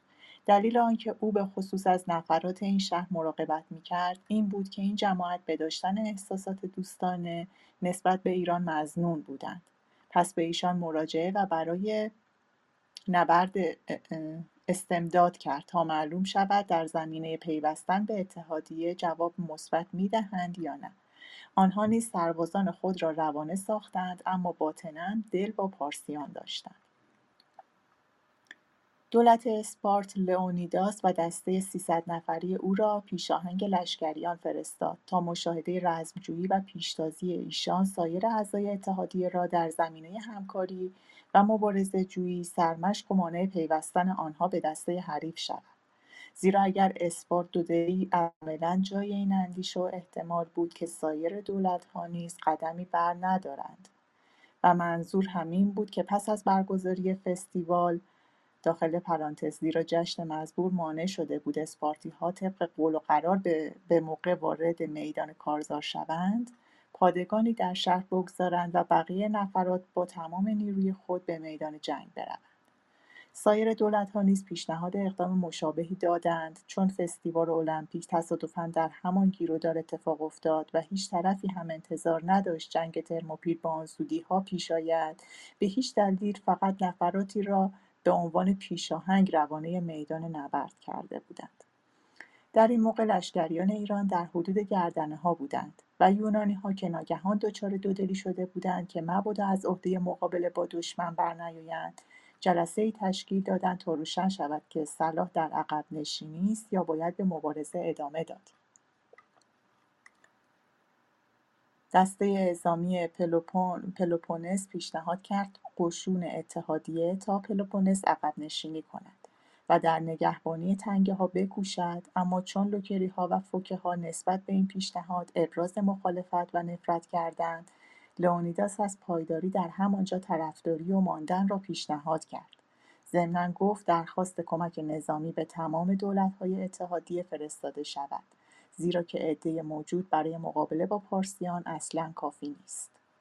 وقتی که یونانیان سرگرم تعاطی افکار بودند، خشایارشا مأموری سواره فرستاد تا مقدار واقعی لشکر ایشان را تخمین و معلوم کند که دشمن مشغول چه کاری است. قبل از عزیمت از تسالی پادشاه شنیده بود که عده معدودی در این محل به رهبری لئونیداس اسپارتی از خاندان هراکل، هراکلس متمرکز شدند. سوار پارسی تا کنار اردوگاه پیش رفت و جبهه یونانی ها را اگرچه شامل تمامی نفرات ایشان نبود و افراد مستقر در آن طرف حصار که تازه تعمیر شده بود و از نظر پنهان بود و به دید نمی آمدند و ممکن نبود آنان را مورد بازدید دقیق قرار داد، با وجود این همه سربازان سربازان جلوه حفاظ را از نظر گذرانید.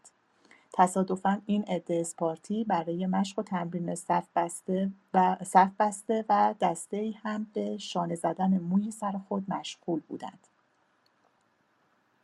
قاصد پارسی متحیر و مبهوت آنها را نگریست و همه عده ایشان و چیزهای دیگر مورد علاقه خیش را با دقت هرچه بیشتر تماشا کرد و با عجله بدون صدا بازگشت و احدی هم در صدد دستگیری او بر نیامد و توجهی به کار او نکرد. وی در مراجعت آنچه دیده بود به عرض رسانید. خشایارشا از شنیدن گزارش او سخت به حیرت افتاد که چگونه اسپارتی ها میخواهند با هستی و جان خود بازی کنند و از رفتار ایشان متحیر بود. از این رو دماراتوس پسر آریستون را که همراه لشکر آورده بود بازاحضار و از او درباره معنی کار آنها که مأمور اعزامی گزارش آن را داده بود پرسش ها کرد تا شاید معلوم شود اسپارتی ها از آن جریان چه هدفی دارند. ابتدای صفحه چهارصد و نه کتاب چهارصد و هجده پی دی اف در خدمت. دماراتوس عرض کرد یک بار دیگر نیز وقتی به این لشکر کشیکی ضد یونان حرکت کردیم مطالبی راجع به این قوم معروض و اظهار داشتم که عاقبت کار چه خواهد بود و پادشاه به عرایزم اعتنا نفرمود. سرورا از آنچه در پیشگاه عرض میکنم جز بیان حقیقت غرضی ندارم، پس این بار به سخنانم عنایت فرمایید. این ادعا آمدند که برای حفاظت گردنه با ما مبارزه کنند و خود را برای مقابله با این خطر آماده می سازند. رسم اسپارتی ها این است که هنگام جانشینی و احتمال شهادت زلف خود را می آرایند. اطمینان دارم اگر اعلی حضرت این گروه و بقیه ایشان را که هنوز از خانه های خود بیرون نیامدند شکست بدهند، دیگر در جهان قومی نخواهد ماند که یارای مقاومت با صدفت شاه... شاهی را داشته باشد یا بتواند ضد سپاه ایران برخیزد. اکنون پادشاه با زبده ترین نفرات یونانی و دلیرترین ایشان روبرو هستند. خشایارشا سخنان دماراتوس را شنید و باور نداشت که چگونه امکان دارد مشتی افراد یارای مقابله با لشکریان کلال او را داشته باشند. دماراتوس پاسخ داد: خداوندگارا، اگر عاقبت این اقدام جز آن شود که معروض افتاد، مرا لافزن به شما را ورید. ولی خشایارشا باز قانع نشد. پادشاه چهار روز درنگ کرد تا شاید یونانی ها فرار را برقرار ترجیح دهند. وقتی روز پنجم ایشان کماکان در جای خود استوار مانده بودند و حرکتی از آنها به نظر نرسید، شاه رفتار آنها را دیوانه‌وار و ناشی از بیفکری پنداشت و بسیار خشمگین شد و گروهان مادی ها و کیسی ها را فرمود تا آنها را تعاقب و اسیر کرده دست بسته به حضور بیاورند. مادی ها هجوم بردند، اما تلفات سنگینی بر ایشان وارد آمد. دسته جدیدی به جای آنها فرستاده شد. با وجود کشتار فراوان، یونانی ها دست از بیکار نکشیدند و همین برخورد و امتحان به همگان خاصه به خشایارشا نشان داد که در سپاه شاهی نفر زیاد است و سرباز کم. آن نبرد تا پایان روز به طول انجامید. مادی ها به واسطه خادم دستی خیش ناچار قصد هزیمت کردند و هیدارنه با سربازان ممتاز پارسی از هنگ جاوید جای ایشان را گرفتند و با عزم و اراده آهنین مبارزه را آغاز کردند. نازود و آسان از راه زد و خورد به آغاز کردند تا زود بله با اراده آهنین مبارزه آغاز کردند تا زود و آسان از راه زد و خورد به نتیجه نهایی و مطلوب برسند. ولی عملا ایشان نیز بیش از همقطاران خیش کاری از پیش نبردند و وضع یأس‌آور قبلی تکرار شد. دو لشکر در دشتی محدود با هم گلاویز شده بودند. نیزه پارسیان کوتاه‌تر از نیزه یونانی‌ها بود. در نتیجه با وجود کثرت نفرات پیروزی به دست نیامد. نبرد اسپارتیان در آن روز داستانی فراموش ناشدنی است. در آن پیکار افرادی جنگ می کردند که می دانستند با انبوهی ناشی سر و کار دارند. ابتدای چهارصد و نوزده از مکان نما. الجمله نیرنگ هایی که پارسیان به کار می بستند این بود که دست جمعی پشت به دشمن و وانمود می کردند که در نهایت آشفتگی مشغول عقب نشینی هستند تا بدین منوال حریف با حی...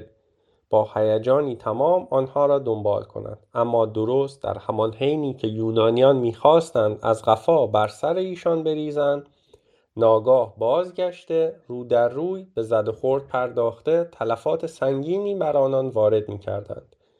اسپارت ها نیز در این گیر و دار زیاد کشته دادند، ولی تلفات آنها طاقت فرسا نبود. عاقبت چون پارسیان پی بردند که یورش های ایشان خواه به صورت انبوه یا یا راه های دیگر بی نتیجه است، دست از جدال کشیدند. خشایارشا از جایگاه بلند خود جریان نبرد را تماشا می‌کرد و گفتند در حین تماشای این زد و خورد بود که سه بار در اثر نگرانی شدید درباره سرنوشت لشکر از جای خود برخاست.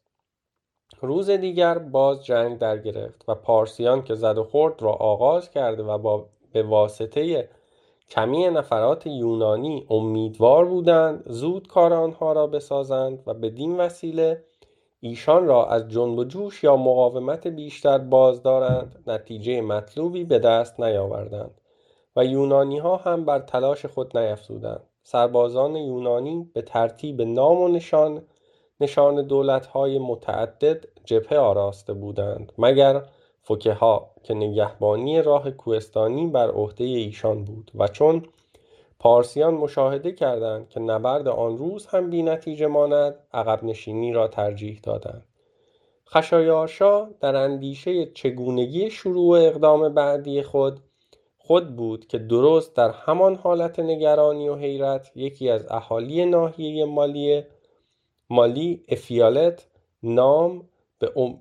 افیالت نام به امید پاداش کلان به حضور آمد و خبر داد که راه دیگری از بالای کوه به ترموپیل میشناسد و بدین ترتیب جان یونانیان نگهبان گردونه را در خطر انداخت. بعدها این افیالت از بیم انتقام پارس پا... اسپارتیان به تسالی گریخت و انجمن شهر در غیابش برای سر او جایزه تعیین کرد.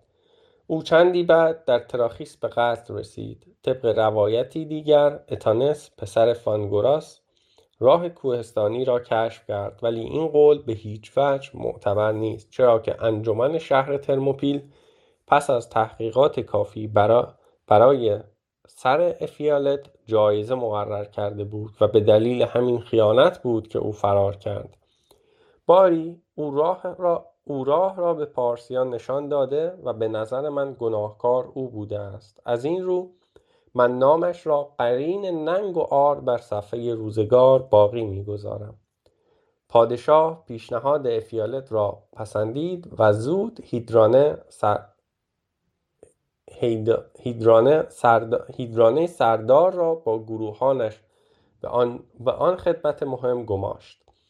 این وعده اول شب اردو این عده اول شب اردوگاه را ترک کردند. آن راه کوهستانی ابتدا به وسیله مالیهای آن حدود کشف شده بود که بعداً برای یاری دادن به تسالیها در موقع کشمکش کشمکش این طایفه با فوکه‌ها از آن استفاده شد. فوکه‌ها برای استحکام وضع دفاعی خود حصاری در گردنه ساخته بودند. بدین مناسبت مالیها از وجود آن راه که از تنگترین نقطه نقطه گردنه می‌گذشت آگاه شده بودند. در هر حال لشکر ایران از این راه کوهستانی پس از عبور از رودخانه ازوپوس شبان شبانگاه به پیشروی خود ادامه داده، در حالی که کوه کوه لتا در طرف راست و ارتفاعات تراخس تراخیس در سمت چپ آنها واقع شده بود. سحرگاه به قله کوه رسیدند، چنان که قبلا اشاره کردم. در همان حدودی که فوکه‌ها با هزار سرباز آنجا را نگهبانی و بدین منوال مرز و بوم خود را حفظ می‌کردند. فوکه‌ها برای انجام این خدمت به سرداری لئونیداس داوطلب شده بودند. جاده پایینی به شرحی که گذشت نگهبانی می‌شد. عبور سپاهیان ایران از از زیر درختان بلوط که سراسر آن ارتفاعات را می‌پوشانید صورت گرفت. فقط هنگامی که ایشان به قله رسیدند فوکه‌ها به حضور آنها پی بردند، بدین نحو که چون بادی نمی‌وزید صدای پای آنان هنگام عبور از روی برگ‌هایی که روی زمین ریخته شده بود به گوش ایشان رسید و در حینی که آماده نبرد و مقاومت بودند حیرت کردند، چرا که انتظار هیچ گونه برخوردی نداشتند، ولی با وجود این در راه خود با این گروه روبرو شدند. هیدارنه از افیالت پرسید آنها کیستند، زیرا ابتدا نگران شد که شاید با اسپارتی ها برخورد کرده است، اما چون حقیقت را شنید با آنها گلاویز شد. تیرهای پارسیان بر سر ایشان باریدن گرفت. فوکه ها پنداشته بودند فقط خودشان هدف تیر دشمن شدند. سراسیمه به ارتفاعات گریختند و آماده پیکار شدند، اما پارسیان و افیالت و هیدارنه دیگر نه نه دیگر به این عده توجهی نکردند، بلکه با سرعت تمام راه دامنه را در پیش گرفتند. یونانیان پادگان ترموپیل یونانیان پادگان ترموپیل اولین اخطار نابودی خود را سحرگاه از زبان مجیس مجیس تیاس غیب مجیس تیاس غیبگو که به یکی از قبیله ها منسوب و همراه لشکر بود شنیدند و دانستند که چه سرنوشت شومی در پیش دارند. نفرات فراری نیز شبانگاه پایین آمده حرکت جناحی پارسیان را اطلاع دادند. عاقبت در طلوع آفتاب دیدبانها برای اعلام خطر از ارتفاعات از ارتفاعات پایین دویدند.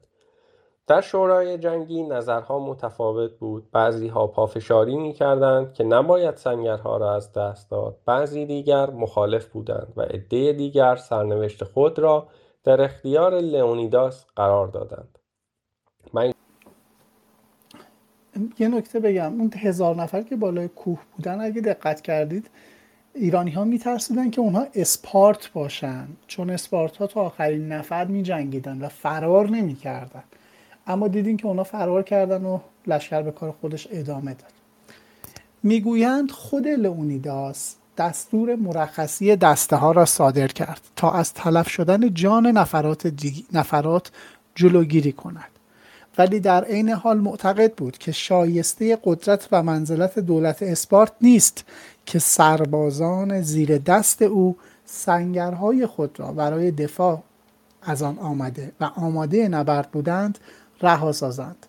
من گمان میکنم چون او دید افراد شوق و هیجان جانبازی را ندارند و حاضر به استقبال از خطر مرگ نیستند اجازه داده بود، ولی در ضمن شرف و حیثیت او مانع از آن شد که خودش جا خالی کند و در واقع او با پایداری در انجام تکالیف ملی خویش نام درخشانی از خود باقی گذاشت و در نتیجه فداکاری او بود که اسپارت از خطر ذلت و نابودی نجات یافت، زیرا از همان ابتدای کار هاتف دلفی نیز به اسپارتیان اخطار کرده بود که یا باید شهر ایشان به دست بیگانگان و عذرخواهی میکنم آمبیانس صدا دارم و در واقع او با پایداری در انجام تکالیف ملی خویش نام درخشانی از خود باقی گذاشت و در نتیجه فداکاری او بود که اسپارت از خطر ذلت و نابودی نجات یافت، زیرا از همان ابتدای کار هاتف دلفی نیز به اسپارتیان اخطار کرده بود که یا باید شهر ایشان به دست بیگانگان ویران شود یا فرمانده ایشان لئونیداس تن به کشتن دهد. پیام آسمانی به شرح زیر بود. در نبردی بین دو سرکرده تا یکی از ایشان سر نبازد ماجرا خاتمه نخواهد یافت و از آنجا که فرمانروای پرسوس از از ستوت و قدرت زئوسی برخوردار است جان سرور دیگر در خطر خواهد. به نظر من پیام پیام تقدیرآمیز پیشگو در اینکه اسپارتیان نیکنام در اینکه اسپارتیان نیکنامی ابدی میابند سبب شد که لئونیداس سربازان سایر بلاد را آزاد کند، زیرا گمان نمی کنم که آنها پا به فرار نهاده باشند یا در اثر بروز اختلاف خودسرانه و بدون اطلاع فرار کرده باشند. در این باره اظهارات آن پیشگویی که همراه قشون بود و سرنوشتی شوم را خبر داد مؤید نظر من است. لئونیداس صریحاً به او نیز تأکید کرد با نفراتی که به خانه‌های خود باز می‌گردند ترموپیل را ترک کند تا سرگذشت ناگوار لشکر دامنگیر او نشود. اما مجیستیاس از رفتن امتناع ورزید، ولی یگانه پسر خود را که با لشکر بود روانه ساخت. بدین منوال لشکر اتحادیه به فرمان لئونیداس سنگرهای خود را در گردنه رها ساخته به شهرهای خویش بازگشت. غیر از تسبیح‌ها و نفراتی از غیر از تسبیح‌ها و نفراتی از شهر تبس که در همانجا با اسپارت‌ها ماندند. سربازان تبسی را لئونیداس برخلاف میل آنها گروگان نگاه داشت و آنها با تسبیح‌های داوطلب در کنار لئونیداس و سربازانش باقی مانده تا آخرین نفس نبرد کردند. روز دیگر در طلوع آفتاب خشایارشا شراب افشاند و آنقدر درنگ کرد تا خورشید برآمد. سپس به راه افتاد و آن راه و آن راه هم طبق پیشنهاد افیالت بود. زیرا این راه مستقیم به مراتب کوتاه‌تر و سرراستر از معبر دورانی شیبدار بود. از معبر دورانی شیبدار بود. به مجرد اینکه لشکر ایرانی به حمله پرداخت، سربازان یونانی به فرماندهی لئونیداس که می‌دانستند جز مرگ سرنوشتی ندارند، به محل به محل باز به محل باز در کوهستان فرا رفت. در نبرد روز پیش ایشان حصار در نبرد روز پیش ایشان حصار را در اختیار خود داشتند و گاهی از پشت آنجا و از راه تنگه‌های باریک پارسیان را غافلگیر کردند. ولی این بار زد و خورد در بیرون تنگه‌ها صورت گرفت. نفرات مهاجم تلفات زیاد دادند و سردسته‌ها از قفا افراد را به جلو می‌راندند، به طوری که عده‌ای در دریا افتاده غرق و بسیاری دیگر در زیر دست و پا تلف شدند و تعداد آنها از حد شمار بیرون بود. یونانی‌ها که می‌دانستند سربازان دشمن از راه کوهستان نیز فرا خواهند رسید و غیر از مرگ چاره‌ای نیست، با تمام نیرو در حالت خشم و با جانفشانی نبرد کردند. در این مورد بود که سرنیزه‌های اکثر ایشان شکست و نفرات دست به خنجر بردند. لئونیداس پس از نبردی بسیار دلیرانه در این زد و خورد به قتل رسید و عده زیادی از اسپارتیان با فرمانده خود به هلاکت رسیدند. من نام ایشان را که شایسته جاودانگی است یاد گرفتم و در واقع اسم هر سیصد نفر را می‌دانم. در میان کشته شدگان در میان کشته شدگان پارسی نیز افرادی افراد بسیار متمایزی بودند. عذر می‌خوام. در میان کشته شدگان پارسی نیز افراد بسیار ممتازی بودند، از جمله ارتان پسر ویشتاس نواده ارسام و برادر داریوش و دو برادر خشایارشا و دو برادر خشایار شاه بروکان و هیپرنات، فرزندان داریوش از فرتاگن دختر آتانس که چون فرتاگن تنها فرزندش بود او را به داریوش داده بود و این بدان معنی است که همه دارایی خود را نیز به پادشاه تقدیم کرده است. برای دستیابی بر بدن لئونیداس کشمکش بزرگی اتفاق افتاد. چهار بار یونانی‌ها حمله حریف را به طرف جسد خنثی کردند و سرانجام در نهایت فداکاری آن را به دست آوردند و مبارزه مدتی به طول انجامید تا نفراتی که افیالت سردسته ایشان بود پیش آمدند. همین که یونانی‌ها متوجه ورود آنها شدند، وضع نبرد تغییر کرد. آنها باز به پشت حصار شتافته جبهه یگانه‌ای تشکیل دادند. همگی غیر از اهالی تبس بر بالای تپه داخل تنگه در همانجا که برای بزرگداشت لئونیداس اکنون مجسمه سنگی شیر برپاس رفتند و تا آخرین نفر مقاومت کردند. هر کس خنجری داشت با خنجر، وگرنه با چنگ و دندان به جان حریف افتاد تا پارسیانی که از شکاف خرابه‌های دیوار راست پیر... تا پارسیانی که از شکاف خرابه‌های دیوار راست پیش آمده بودند ایشان را در میان گرفته با آلات آتشبار به خاک هلاک انداخت. از میان همه اسپارتیان و تبسی‌ها که با رشادت تام نبرد کردند، برجسته‌ترین فرد دی‌انک اسپارتی بود و گفتند که قبل از شروع مبارزه یکی از اهالی تراخیس به او گفته بود که پارسیان به قدری تیر در هوا خواهند انداخت که روی خورشید را خواهد پوشید. سپاس گوش دادید. ببخشید خیلی توپق زدم. در خدمت. دیانک بی‌اعتنا به انبوهی لشکریان ایران فقط اظهار داشت این تراخیسی ها این تراخیسی این تراخیسی بیگانه ما را بشارتی می‌دهد، زیرا که در آن صورت در سایه بهتر می‌توانیم نبرد کنیم. و معروف از اظهارات دیگری نیز از این قبیل کرده بود که موجب جاودانگی نامش شده است. بعد از او دو برادر اسپارتی به نام الفوس و مارو، فرزندان ارستیفانوس فانتوس، به ایدوری که شایع است خود را بسیار برجسته کردند و یک نفر هم از میان تبسی‌ها. این تبس هست، یادتون باشه. تبس نیست که با تبس خودمون اشتباه نشه و تب هم حتی بعضی جاها گفته میشه. در تلفظ فرانسوی به اینها تپ میگن ولی انگلیسی‌ها تبس میگن و فکر کنم که این اس آخرش اسک تبس که میگیم در متن در چیز تلفظ یونانی هم هست. بعد از او دو برادر اسپارتی به نام الفوس و مارو فرزندان ارسیفانتوس به طوری که شایع است خود را بسیار برجسته کردند. یک نفر از میان تبسی‌ها ایتوراکسیوس نام پسر نام پسر هارماتید که از تمام هموطنان خود بیشتر سرافرازی یافت، مقتولان را در همانجا که کشته شده بودند دفن کردند و برای تجلیل نام آنها به مانند عده دیگر پیش از آنکه لئونیداس نفرات متحدین را مرخص کند، سنگ نوشته‌ای حاوی عبارت زیر برافراشتند: روزگاری چهار هزار تن پلوپونزی در این جا و در برابر سه میلیون نفر جانبازی کردند. این یادگاری به خاطر همه آنهاست. کتیبه دیگر خاص اسپارتیان است. این ناشنا، ای ناشناس، این پیام را به اسپارتیان برسان که در اطاعت از فرمان ایشان بود که ما اینجا در دل خاک خفته‌ایم. پیشگو پیام زیرین را نیز برای اسپارتی‌ها فرستاد.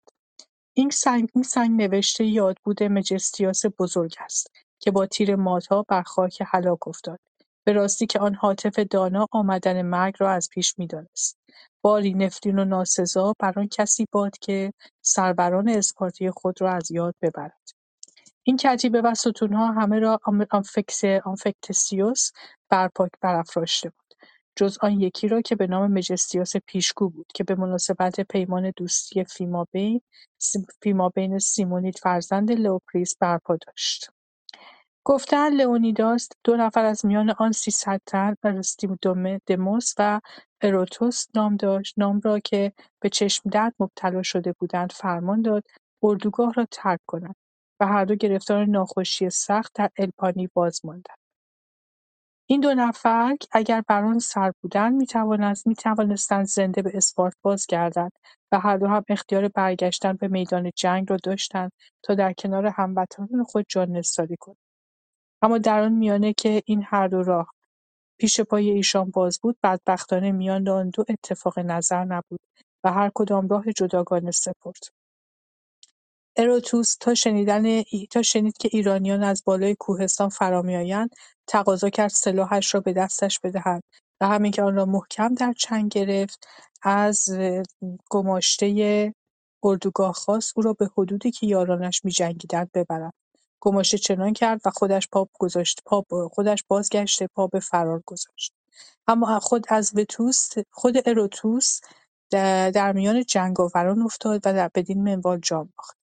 از طرف دیگر دیگر ارستیدموس که آدمی پست و زبون بود در الپانی ماند. شاید هم این آلپانی باید باشه. به نظر من اگر او فقط به علت بیماری باز میگشت یا آنکه هر دو با هم برمیگشتند، اسپارتیان ناراحت نمیشدند و نسبت به آن دو خشمگین نمیگشتند.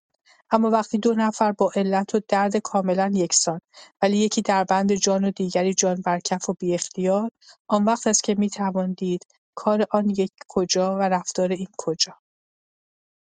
این بوده از شرحی که بعضی ها راجع به فرار اریستودموس نقل کردند.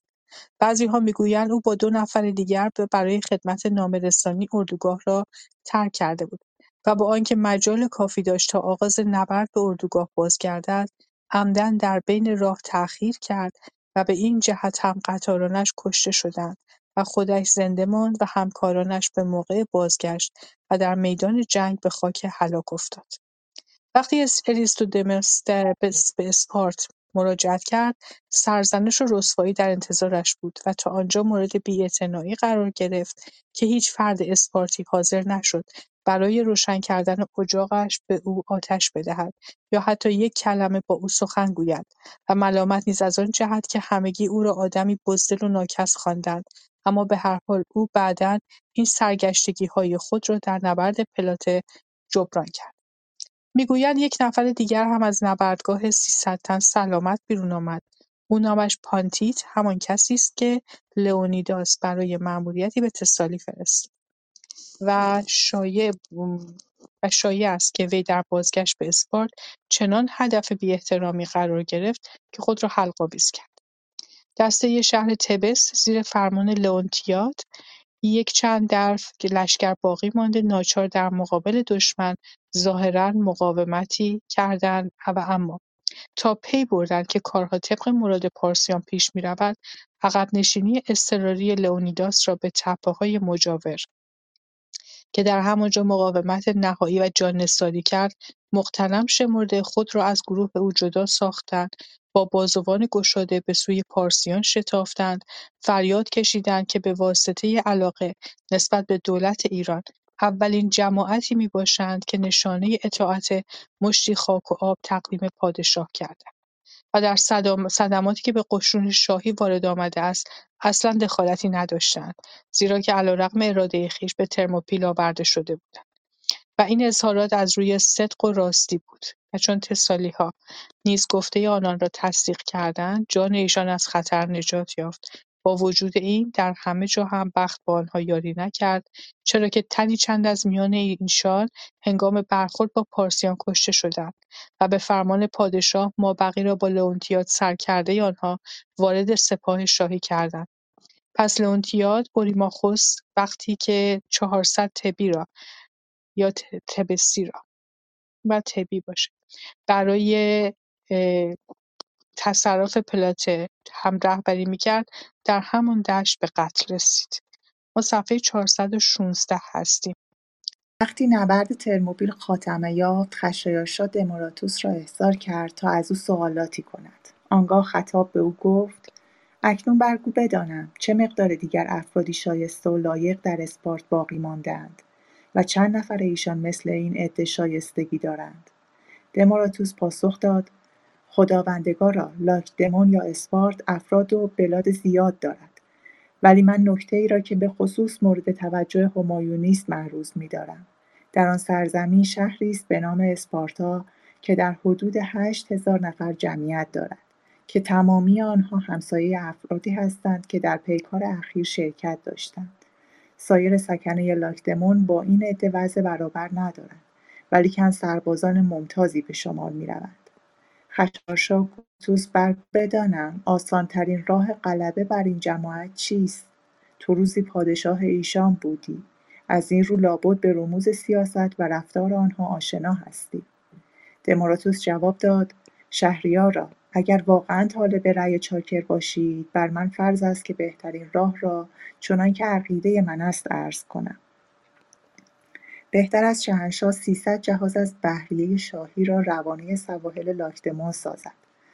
در نزدیکی آنجا جزیره‌ای است به نام سیترا و داناترین همشهری ما روزی گفته بود بایستی اسپارت‌ها در زیر آب می‌رفتند، چرا که او همواره انتظار چنان روزی را از ناحیه مهاجم بیگانه داشت که شرحش را باز خواهم گفت. البته منظورش شورش لشکریان شاهی نبود، بلکه احتمال وقوع خطری بود که وی از آن بابت نگ... از آن بابت نگران می‌نمود. بنابراین پیشنهادم این است که دستور فرمایند جهازات شاهی سیترا را پا... سیترا را پایگاه ساخته از آنجا سراسر لاکدمون را در ترس و هراس بیاندازند و به واسطه نزاعی که ایشان خواه ناخواه بین خود را خواهند انداخت و بدون تردید در اثر کشمکشی که با هم خواهند داشت، اعلیحضرت در دستیابی بر سایر نواحی یونان دچار محضور و اشکال نخواهند شد. بدین منوال ابتدا بقیه یونانی ها مغلوب و اسپارت ها نیز تنها سرکوب خواهند شد. اما اگر برخلاف این تبدیل رفتار شود، بعید نیست دردسر بیشتری پیش آید، زیرا تنگه بسیار باریکی در پلوپونس هست و در همان جاست که تمام لشکر اتحادیه که بر ضد پادشاه بسیج شده‌اند جمع آمدند و ناگزیر خونریزی بیشتری در پیش خواهید داشت. ولی اگر رأی چاکر به کار بسته شود، آن تنگه و شهرهای پلوپونس بدون زحمت در دست حضرت سلطان خواهد افتاد. اجازه بدید من همینجا تموم کنم. اولین پاراگراف صفحه چهارصد و هفده کتاب چهارصد و بیست و شش پی دی اف هستیم. در خدمتم. هخامنش برادر خشایارشا و فرمانده جهازات که, س... که تصادفاً در آنجا حضور داشت و نگران شده بود که مبادا پادشاه رأی دماراتوس را به موقع اجرا گذارد، عرض کرد: سرورا، شاید احتمال آن باشد که قول عنصری را قول عنصری را به کار برید که به کامروایی اعلی حضرت رشک میبرد و شاید هم نیت خیانت دارد. اون نمونه تمام عیار یک فرد یونانی است و این درست طرز رفتاری است که ایشان دوست دارند. به عبارت دیگر به سطوت و جلال دیگران حسد می‌ورزند و نسبت به هر کشوری که از دولت ایشان برتر باشد حقد و حسادت دارند. تا حال ما چهارصد جهاز از دست داده ایم. اگر سیصد تا سیصد ناو دیگر از جهازات ما جدا و روانه سواحل پلوپونس شود، در آن صورت از عهده مقابله با دشمن بر نخواهیم آمد. جهازات شاهی را پراکنده نکنید. در شرایط فعلی ایشان جرأت در افتادن با ما را ندارند. تفاوت کلان بین تعداد جهازات طرفین آنها را به راه عقل و احتیاط سوق خواهد داد. به علاوه اگر جهازات ما همراه لشکر باشند و با هم پیش بتازند، هر یک دیگری را یاری خواهند داد و هرگاه بین آن دو جدایی افتند، از آن پس نه خداوندگار برای جهازات و نه بحریه برای سایه خدا فایده‌ای خواهد داشت. فقط سعی فرمایید شالوده کار درست و استوار باشد که در این صورت نیروی دشمن سبب نگرانی ما نخواهد شد و اقدامات بعدی آنها با تعداد جهازات ایشان و یا اینکه در کجا با ما جنگ خواهند کرد برای ما اهمیتی نخواهد داشت. ایشان در پیش بردن منظور خیش مهارتی تام دارند، همانطوری که ما نیز از نظم و نظام کارهای خود عاجز نیستیم. اگر اسپارتیان در رزم در رزم تازه‌ای با ما خود را دوچار خطر سازند، تردیدی ندارم که از عهده جبران صدماتی که تاکنون از دست ما دیده اند بر نخواهند آمد. خشایارشا فرمود: هخامنش شاید نظرت صحیح باشد و من رأی تو را به کار خواهم بست و اگرچه رأی دماراتوس به قدر تدبیر تو نزد من قدر و اعتبار ندارد، باز او در کمال خوشنیتی و صفا آنچه صلاح کارم بود بیان کرد. من گفتار تو را که او باطناً بدخواه ماست باور نمی کنم و راجع به صدق اظهاراتش و در وفاداری او نسبت به خود دلیل و شاهد دارم. علاوه بر آن این حقیقتی نیک این حقیقتی نیک عیان است که آدمی زاده غالبا همسایه دیوار به دیوار خیش را دوست ندارد و به کامیابی او حسد می‌ورزد و اگر در موردی هم نظرش را خواستار شوند، حقیقت امر را تا آنجا که متضمن حد اکثر صلاح طرف باشد بروز نخواهد داد، مگر اینکه خودش واقعا مرکی مردی نیک سرشت و اهل فضیلت باشد که آن هم بسیار نادر است. اما در روابط بین مردم کشورهای مختلف با رابطه میان سکنه فلان شهر و دیار تفاوتی کلی است و انسان ممکن است که نسبت به کامیابی دیگران نظر خیرخواهی و عاقلانه علاقه کامل داشته باشد. باری هر کس که از لطمه و آزار نسبت به او احتراز جوید مرا خوشنود خواهد ساخت. بعد از این گفت و شنود خشایارشا از میدان نبرد بازدید کرد و چون شنیده بود که, ال... که لئونیداس پادشاه اسپارت و فرمانده سپاه دشمن بوده، فرمود سرش را بر چوبه دار بیاویزند. این فرمان نیز به, به نظر من دلیل زنده است، هرچند دلیل دیگری نیز بوده است، بر این که خشایارشا در زمان لئونیداس بیش از هر کس دیگر از رفتار او خشمگین بوده و اگر دلیل مزبور در میان نبود بسیار بعید به نظر می آمد که چنین بی‌حرمتی پیش آید، زیرا پارسیان با روش و منشی که دارند بیش از هر قوم دیگر که من می شناسم نسبت به کسانی که در میدان جنگ شهامت و فداکاری از خود نشان دادند قدر و احترام می گذارند. اکنون شمه ای از داستانم را که از قلم افتاده بود در اینجا ذکر می کنم. اسپارتیان نخستین کسانی بودند که از نقشه لشکرکشی خشایارشا به یونان آگاه شدند و, بج... و بدین جهت بود که چنان که اشاره شد به قصد است... استصواب به معبد دلفی مراجعه کردند. چگونگی رسیدن آن خبر به دست ایشان بسیار در خور توجه است. دماراتوس که در پاست به عنوان پناهنده میزیست، چنان که نیک عیان است و به هیچ وجه جای شگفتی نیست، دل در گرو خیل و صلاح وطن خیش اسپارت داشت. پس این سوال پیش می آید که اقدام وی جنبه خدمت به خط... خشایارشا داشته یا قصدی ناروا در سرش بوده است. باری همین که او در شوش خبر یافت دولت پارس قصد هجوم به یونان را دارد، در صدد افتاد به هر وسیله که میسر و مقدور گردد این خبر را به اسپارت برساند و چون خبر فاش شد خطر فاش شدن رازش خیلی زیاد بود، برای انجام منظور خود سرانجام تدبیری اندیشید به این صورت که سریش یک لوحه چوبی دلار را تراشیده پیام راجع به نقشه پادشاه را در زیر آن نویسانید و روی نوشته را باز با موم پوشانید تا در نتیجه لوح سف... لوح سفید و ساده سبب برانگیختن کنجکاوی نگهبانانی نگهبانهای جاده شاهی و موجب گرفتاری حامل نشود. وقتی پیام به مقصد رسید کسی نتوانست آن راز را کشف کند تا به طوری که شنیدم گورگو دختر کلئوبیس که زن که زن لئونیداس بود به فراست راه کشف معما را نشان داد.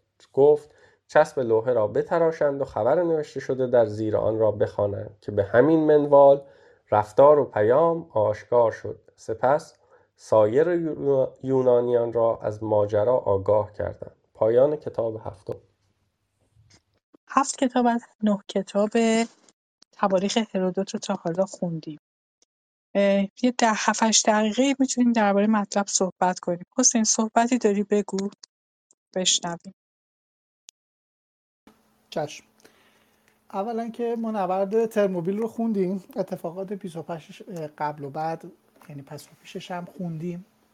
موضوعی که میخوام اشاره بکنم در مورد خشونتی بود که سپاه هخامنشی توی این نبرد داره و نبرد بعدی.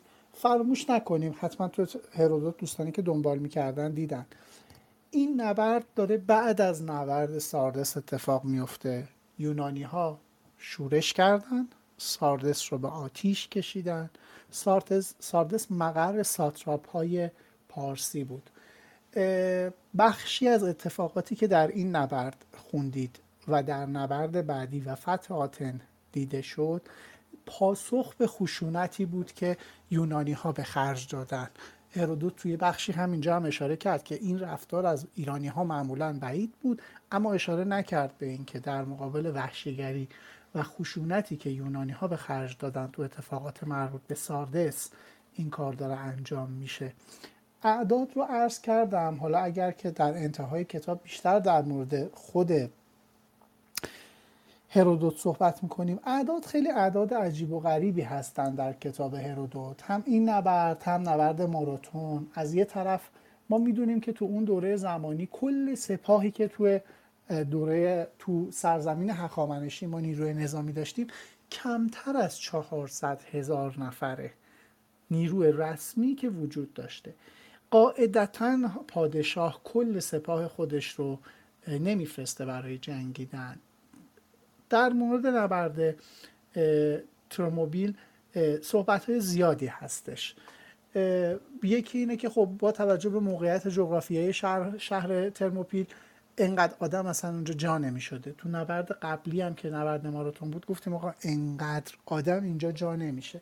چیزی که صحبت میشه نی تعداد نیروهای نظامی زیر هفتاد هزار نفره که معقول و منطقیه که پادشاه یه بخشی حالا یک سوم یک دوم از نیروهای خودش رو حرکت بده. ما میدونیم که خشایارشا اومده بود که پیروز بشه به هر حالتی با هر تعدد نفراتی. این یه مسئله که دوست داشتم بهش اشاره بکنم. پس نفرات رو زیاد جدی نگیرید تو اعدادی که ایشون اعلام کرد، نه تعداد کشته شدگان نه تعداد سربازان دو طرف. این سیاه‌ها سیاه‌های هستند که من فکر می‌کنم محاسبات عددی توشون اشتباه هستش. یه موضوع دیگه هم در نظر بگیرید، تفاوت بین این نبرد و نبرد قبلی بسیار روشن بود.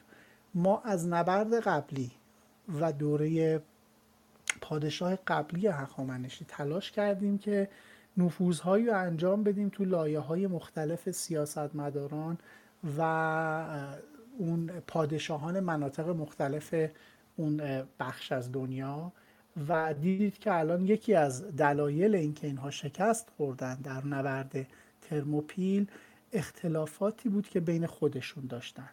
حتی خود لئونیداس هم خیلی راغب نبود به نوع همکاری که داره. گفت که آقا من اگه همه چی رو دستم بدین میام، که باز اومد و دید که خیلی ها اون فرمانهایی که باید گوش بدن رو گوش نمیدن. به هر حال این نبرد تموم شده. اتفاقاتش رو اگه دوست داشته باشید تو کتاب‌های مختلف تاریخ قید شده. حالا تاریخ نگارهای دیگری هم در این مورد صحبت کردن، نقد داشتن به این نبرد و صحبت‌هایی که هرودوت کرده. کتاب تاریخ ایران باستان حسن پیرنیا منبع خوبیه. اگه بخوام بگم که من کجا بیشتر جذاب بود برام، توی اون کتاب بود. حالا امیدوارم تو انتهای کل تاریخ هرودوت بیشتر بتونیم در مورد این موضوع گپ بزنیم. من در خدمت شما هستم بانو. ممنون از لطفتون. خیلی ممنونم. در پایان همین کتاب اتفاقا از قول پروفسور شاپور شهبازی نوشته میشه وقتی لشکر کشی به سرزمینه وقتی لشکری به سرزمین بیگانه میتاخت، شماره اون رو مخفی نگه می‌داشتن که دشمن نتونه با مقابله بکنه و کار کارهای ضروری قبل از، یعنی برای مقابله خودش رو آماده بکنه. بعدش هم خب ایده خودشون هم اگر هم می‌خواستن بگن هرچی بیشتر اغراق بکنن بیشتر در چشم دشمن می‌آمد. تعدادی که در اینجا گفته شده مثلا یک میلیون و هفتصد هزار پیاده جنگی، بیست هزار گردونه و شتران، یک میلیون و هشتصد سپاه آسیایی، سیصد هزار نفر هم کمکی یونانیان هم کمک یونانی به خشایارشا. اصلا حتی جمعیت جهان رو در آن زمان بسنجی فکر نمی کنم به این رقم بزرگ برسی. خیلی رقم بزرگیه و بارها بارها هم تا حالا میشه گفت در مورد اینها توضیحات خیلی زیادی داشته شده. میگه که یکی از بحثایی که مثلا میکنه یکی از شرق شناسان، میگه نجی بحثش اینه که در سپاه ایران شش ستون سپاهی زیر فرمان شش سردار خدمت خدمت میکردن و سازمان سپاه ایران مبتنی بر روش ده دهی یا ارشاری بوده. یک ستون سپاهی ده هزار نفر میشده، مثل جاویدان، سپاه جاویدان. شش ستون سپاهی خشایارشا، یک ستون سپاهی از جاویدانان، مجموعاً هفتاد هزار نفر.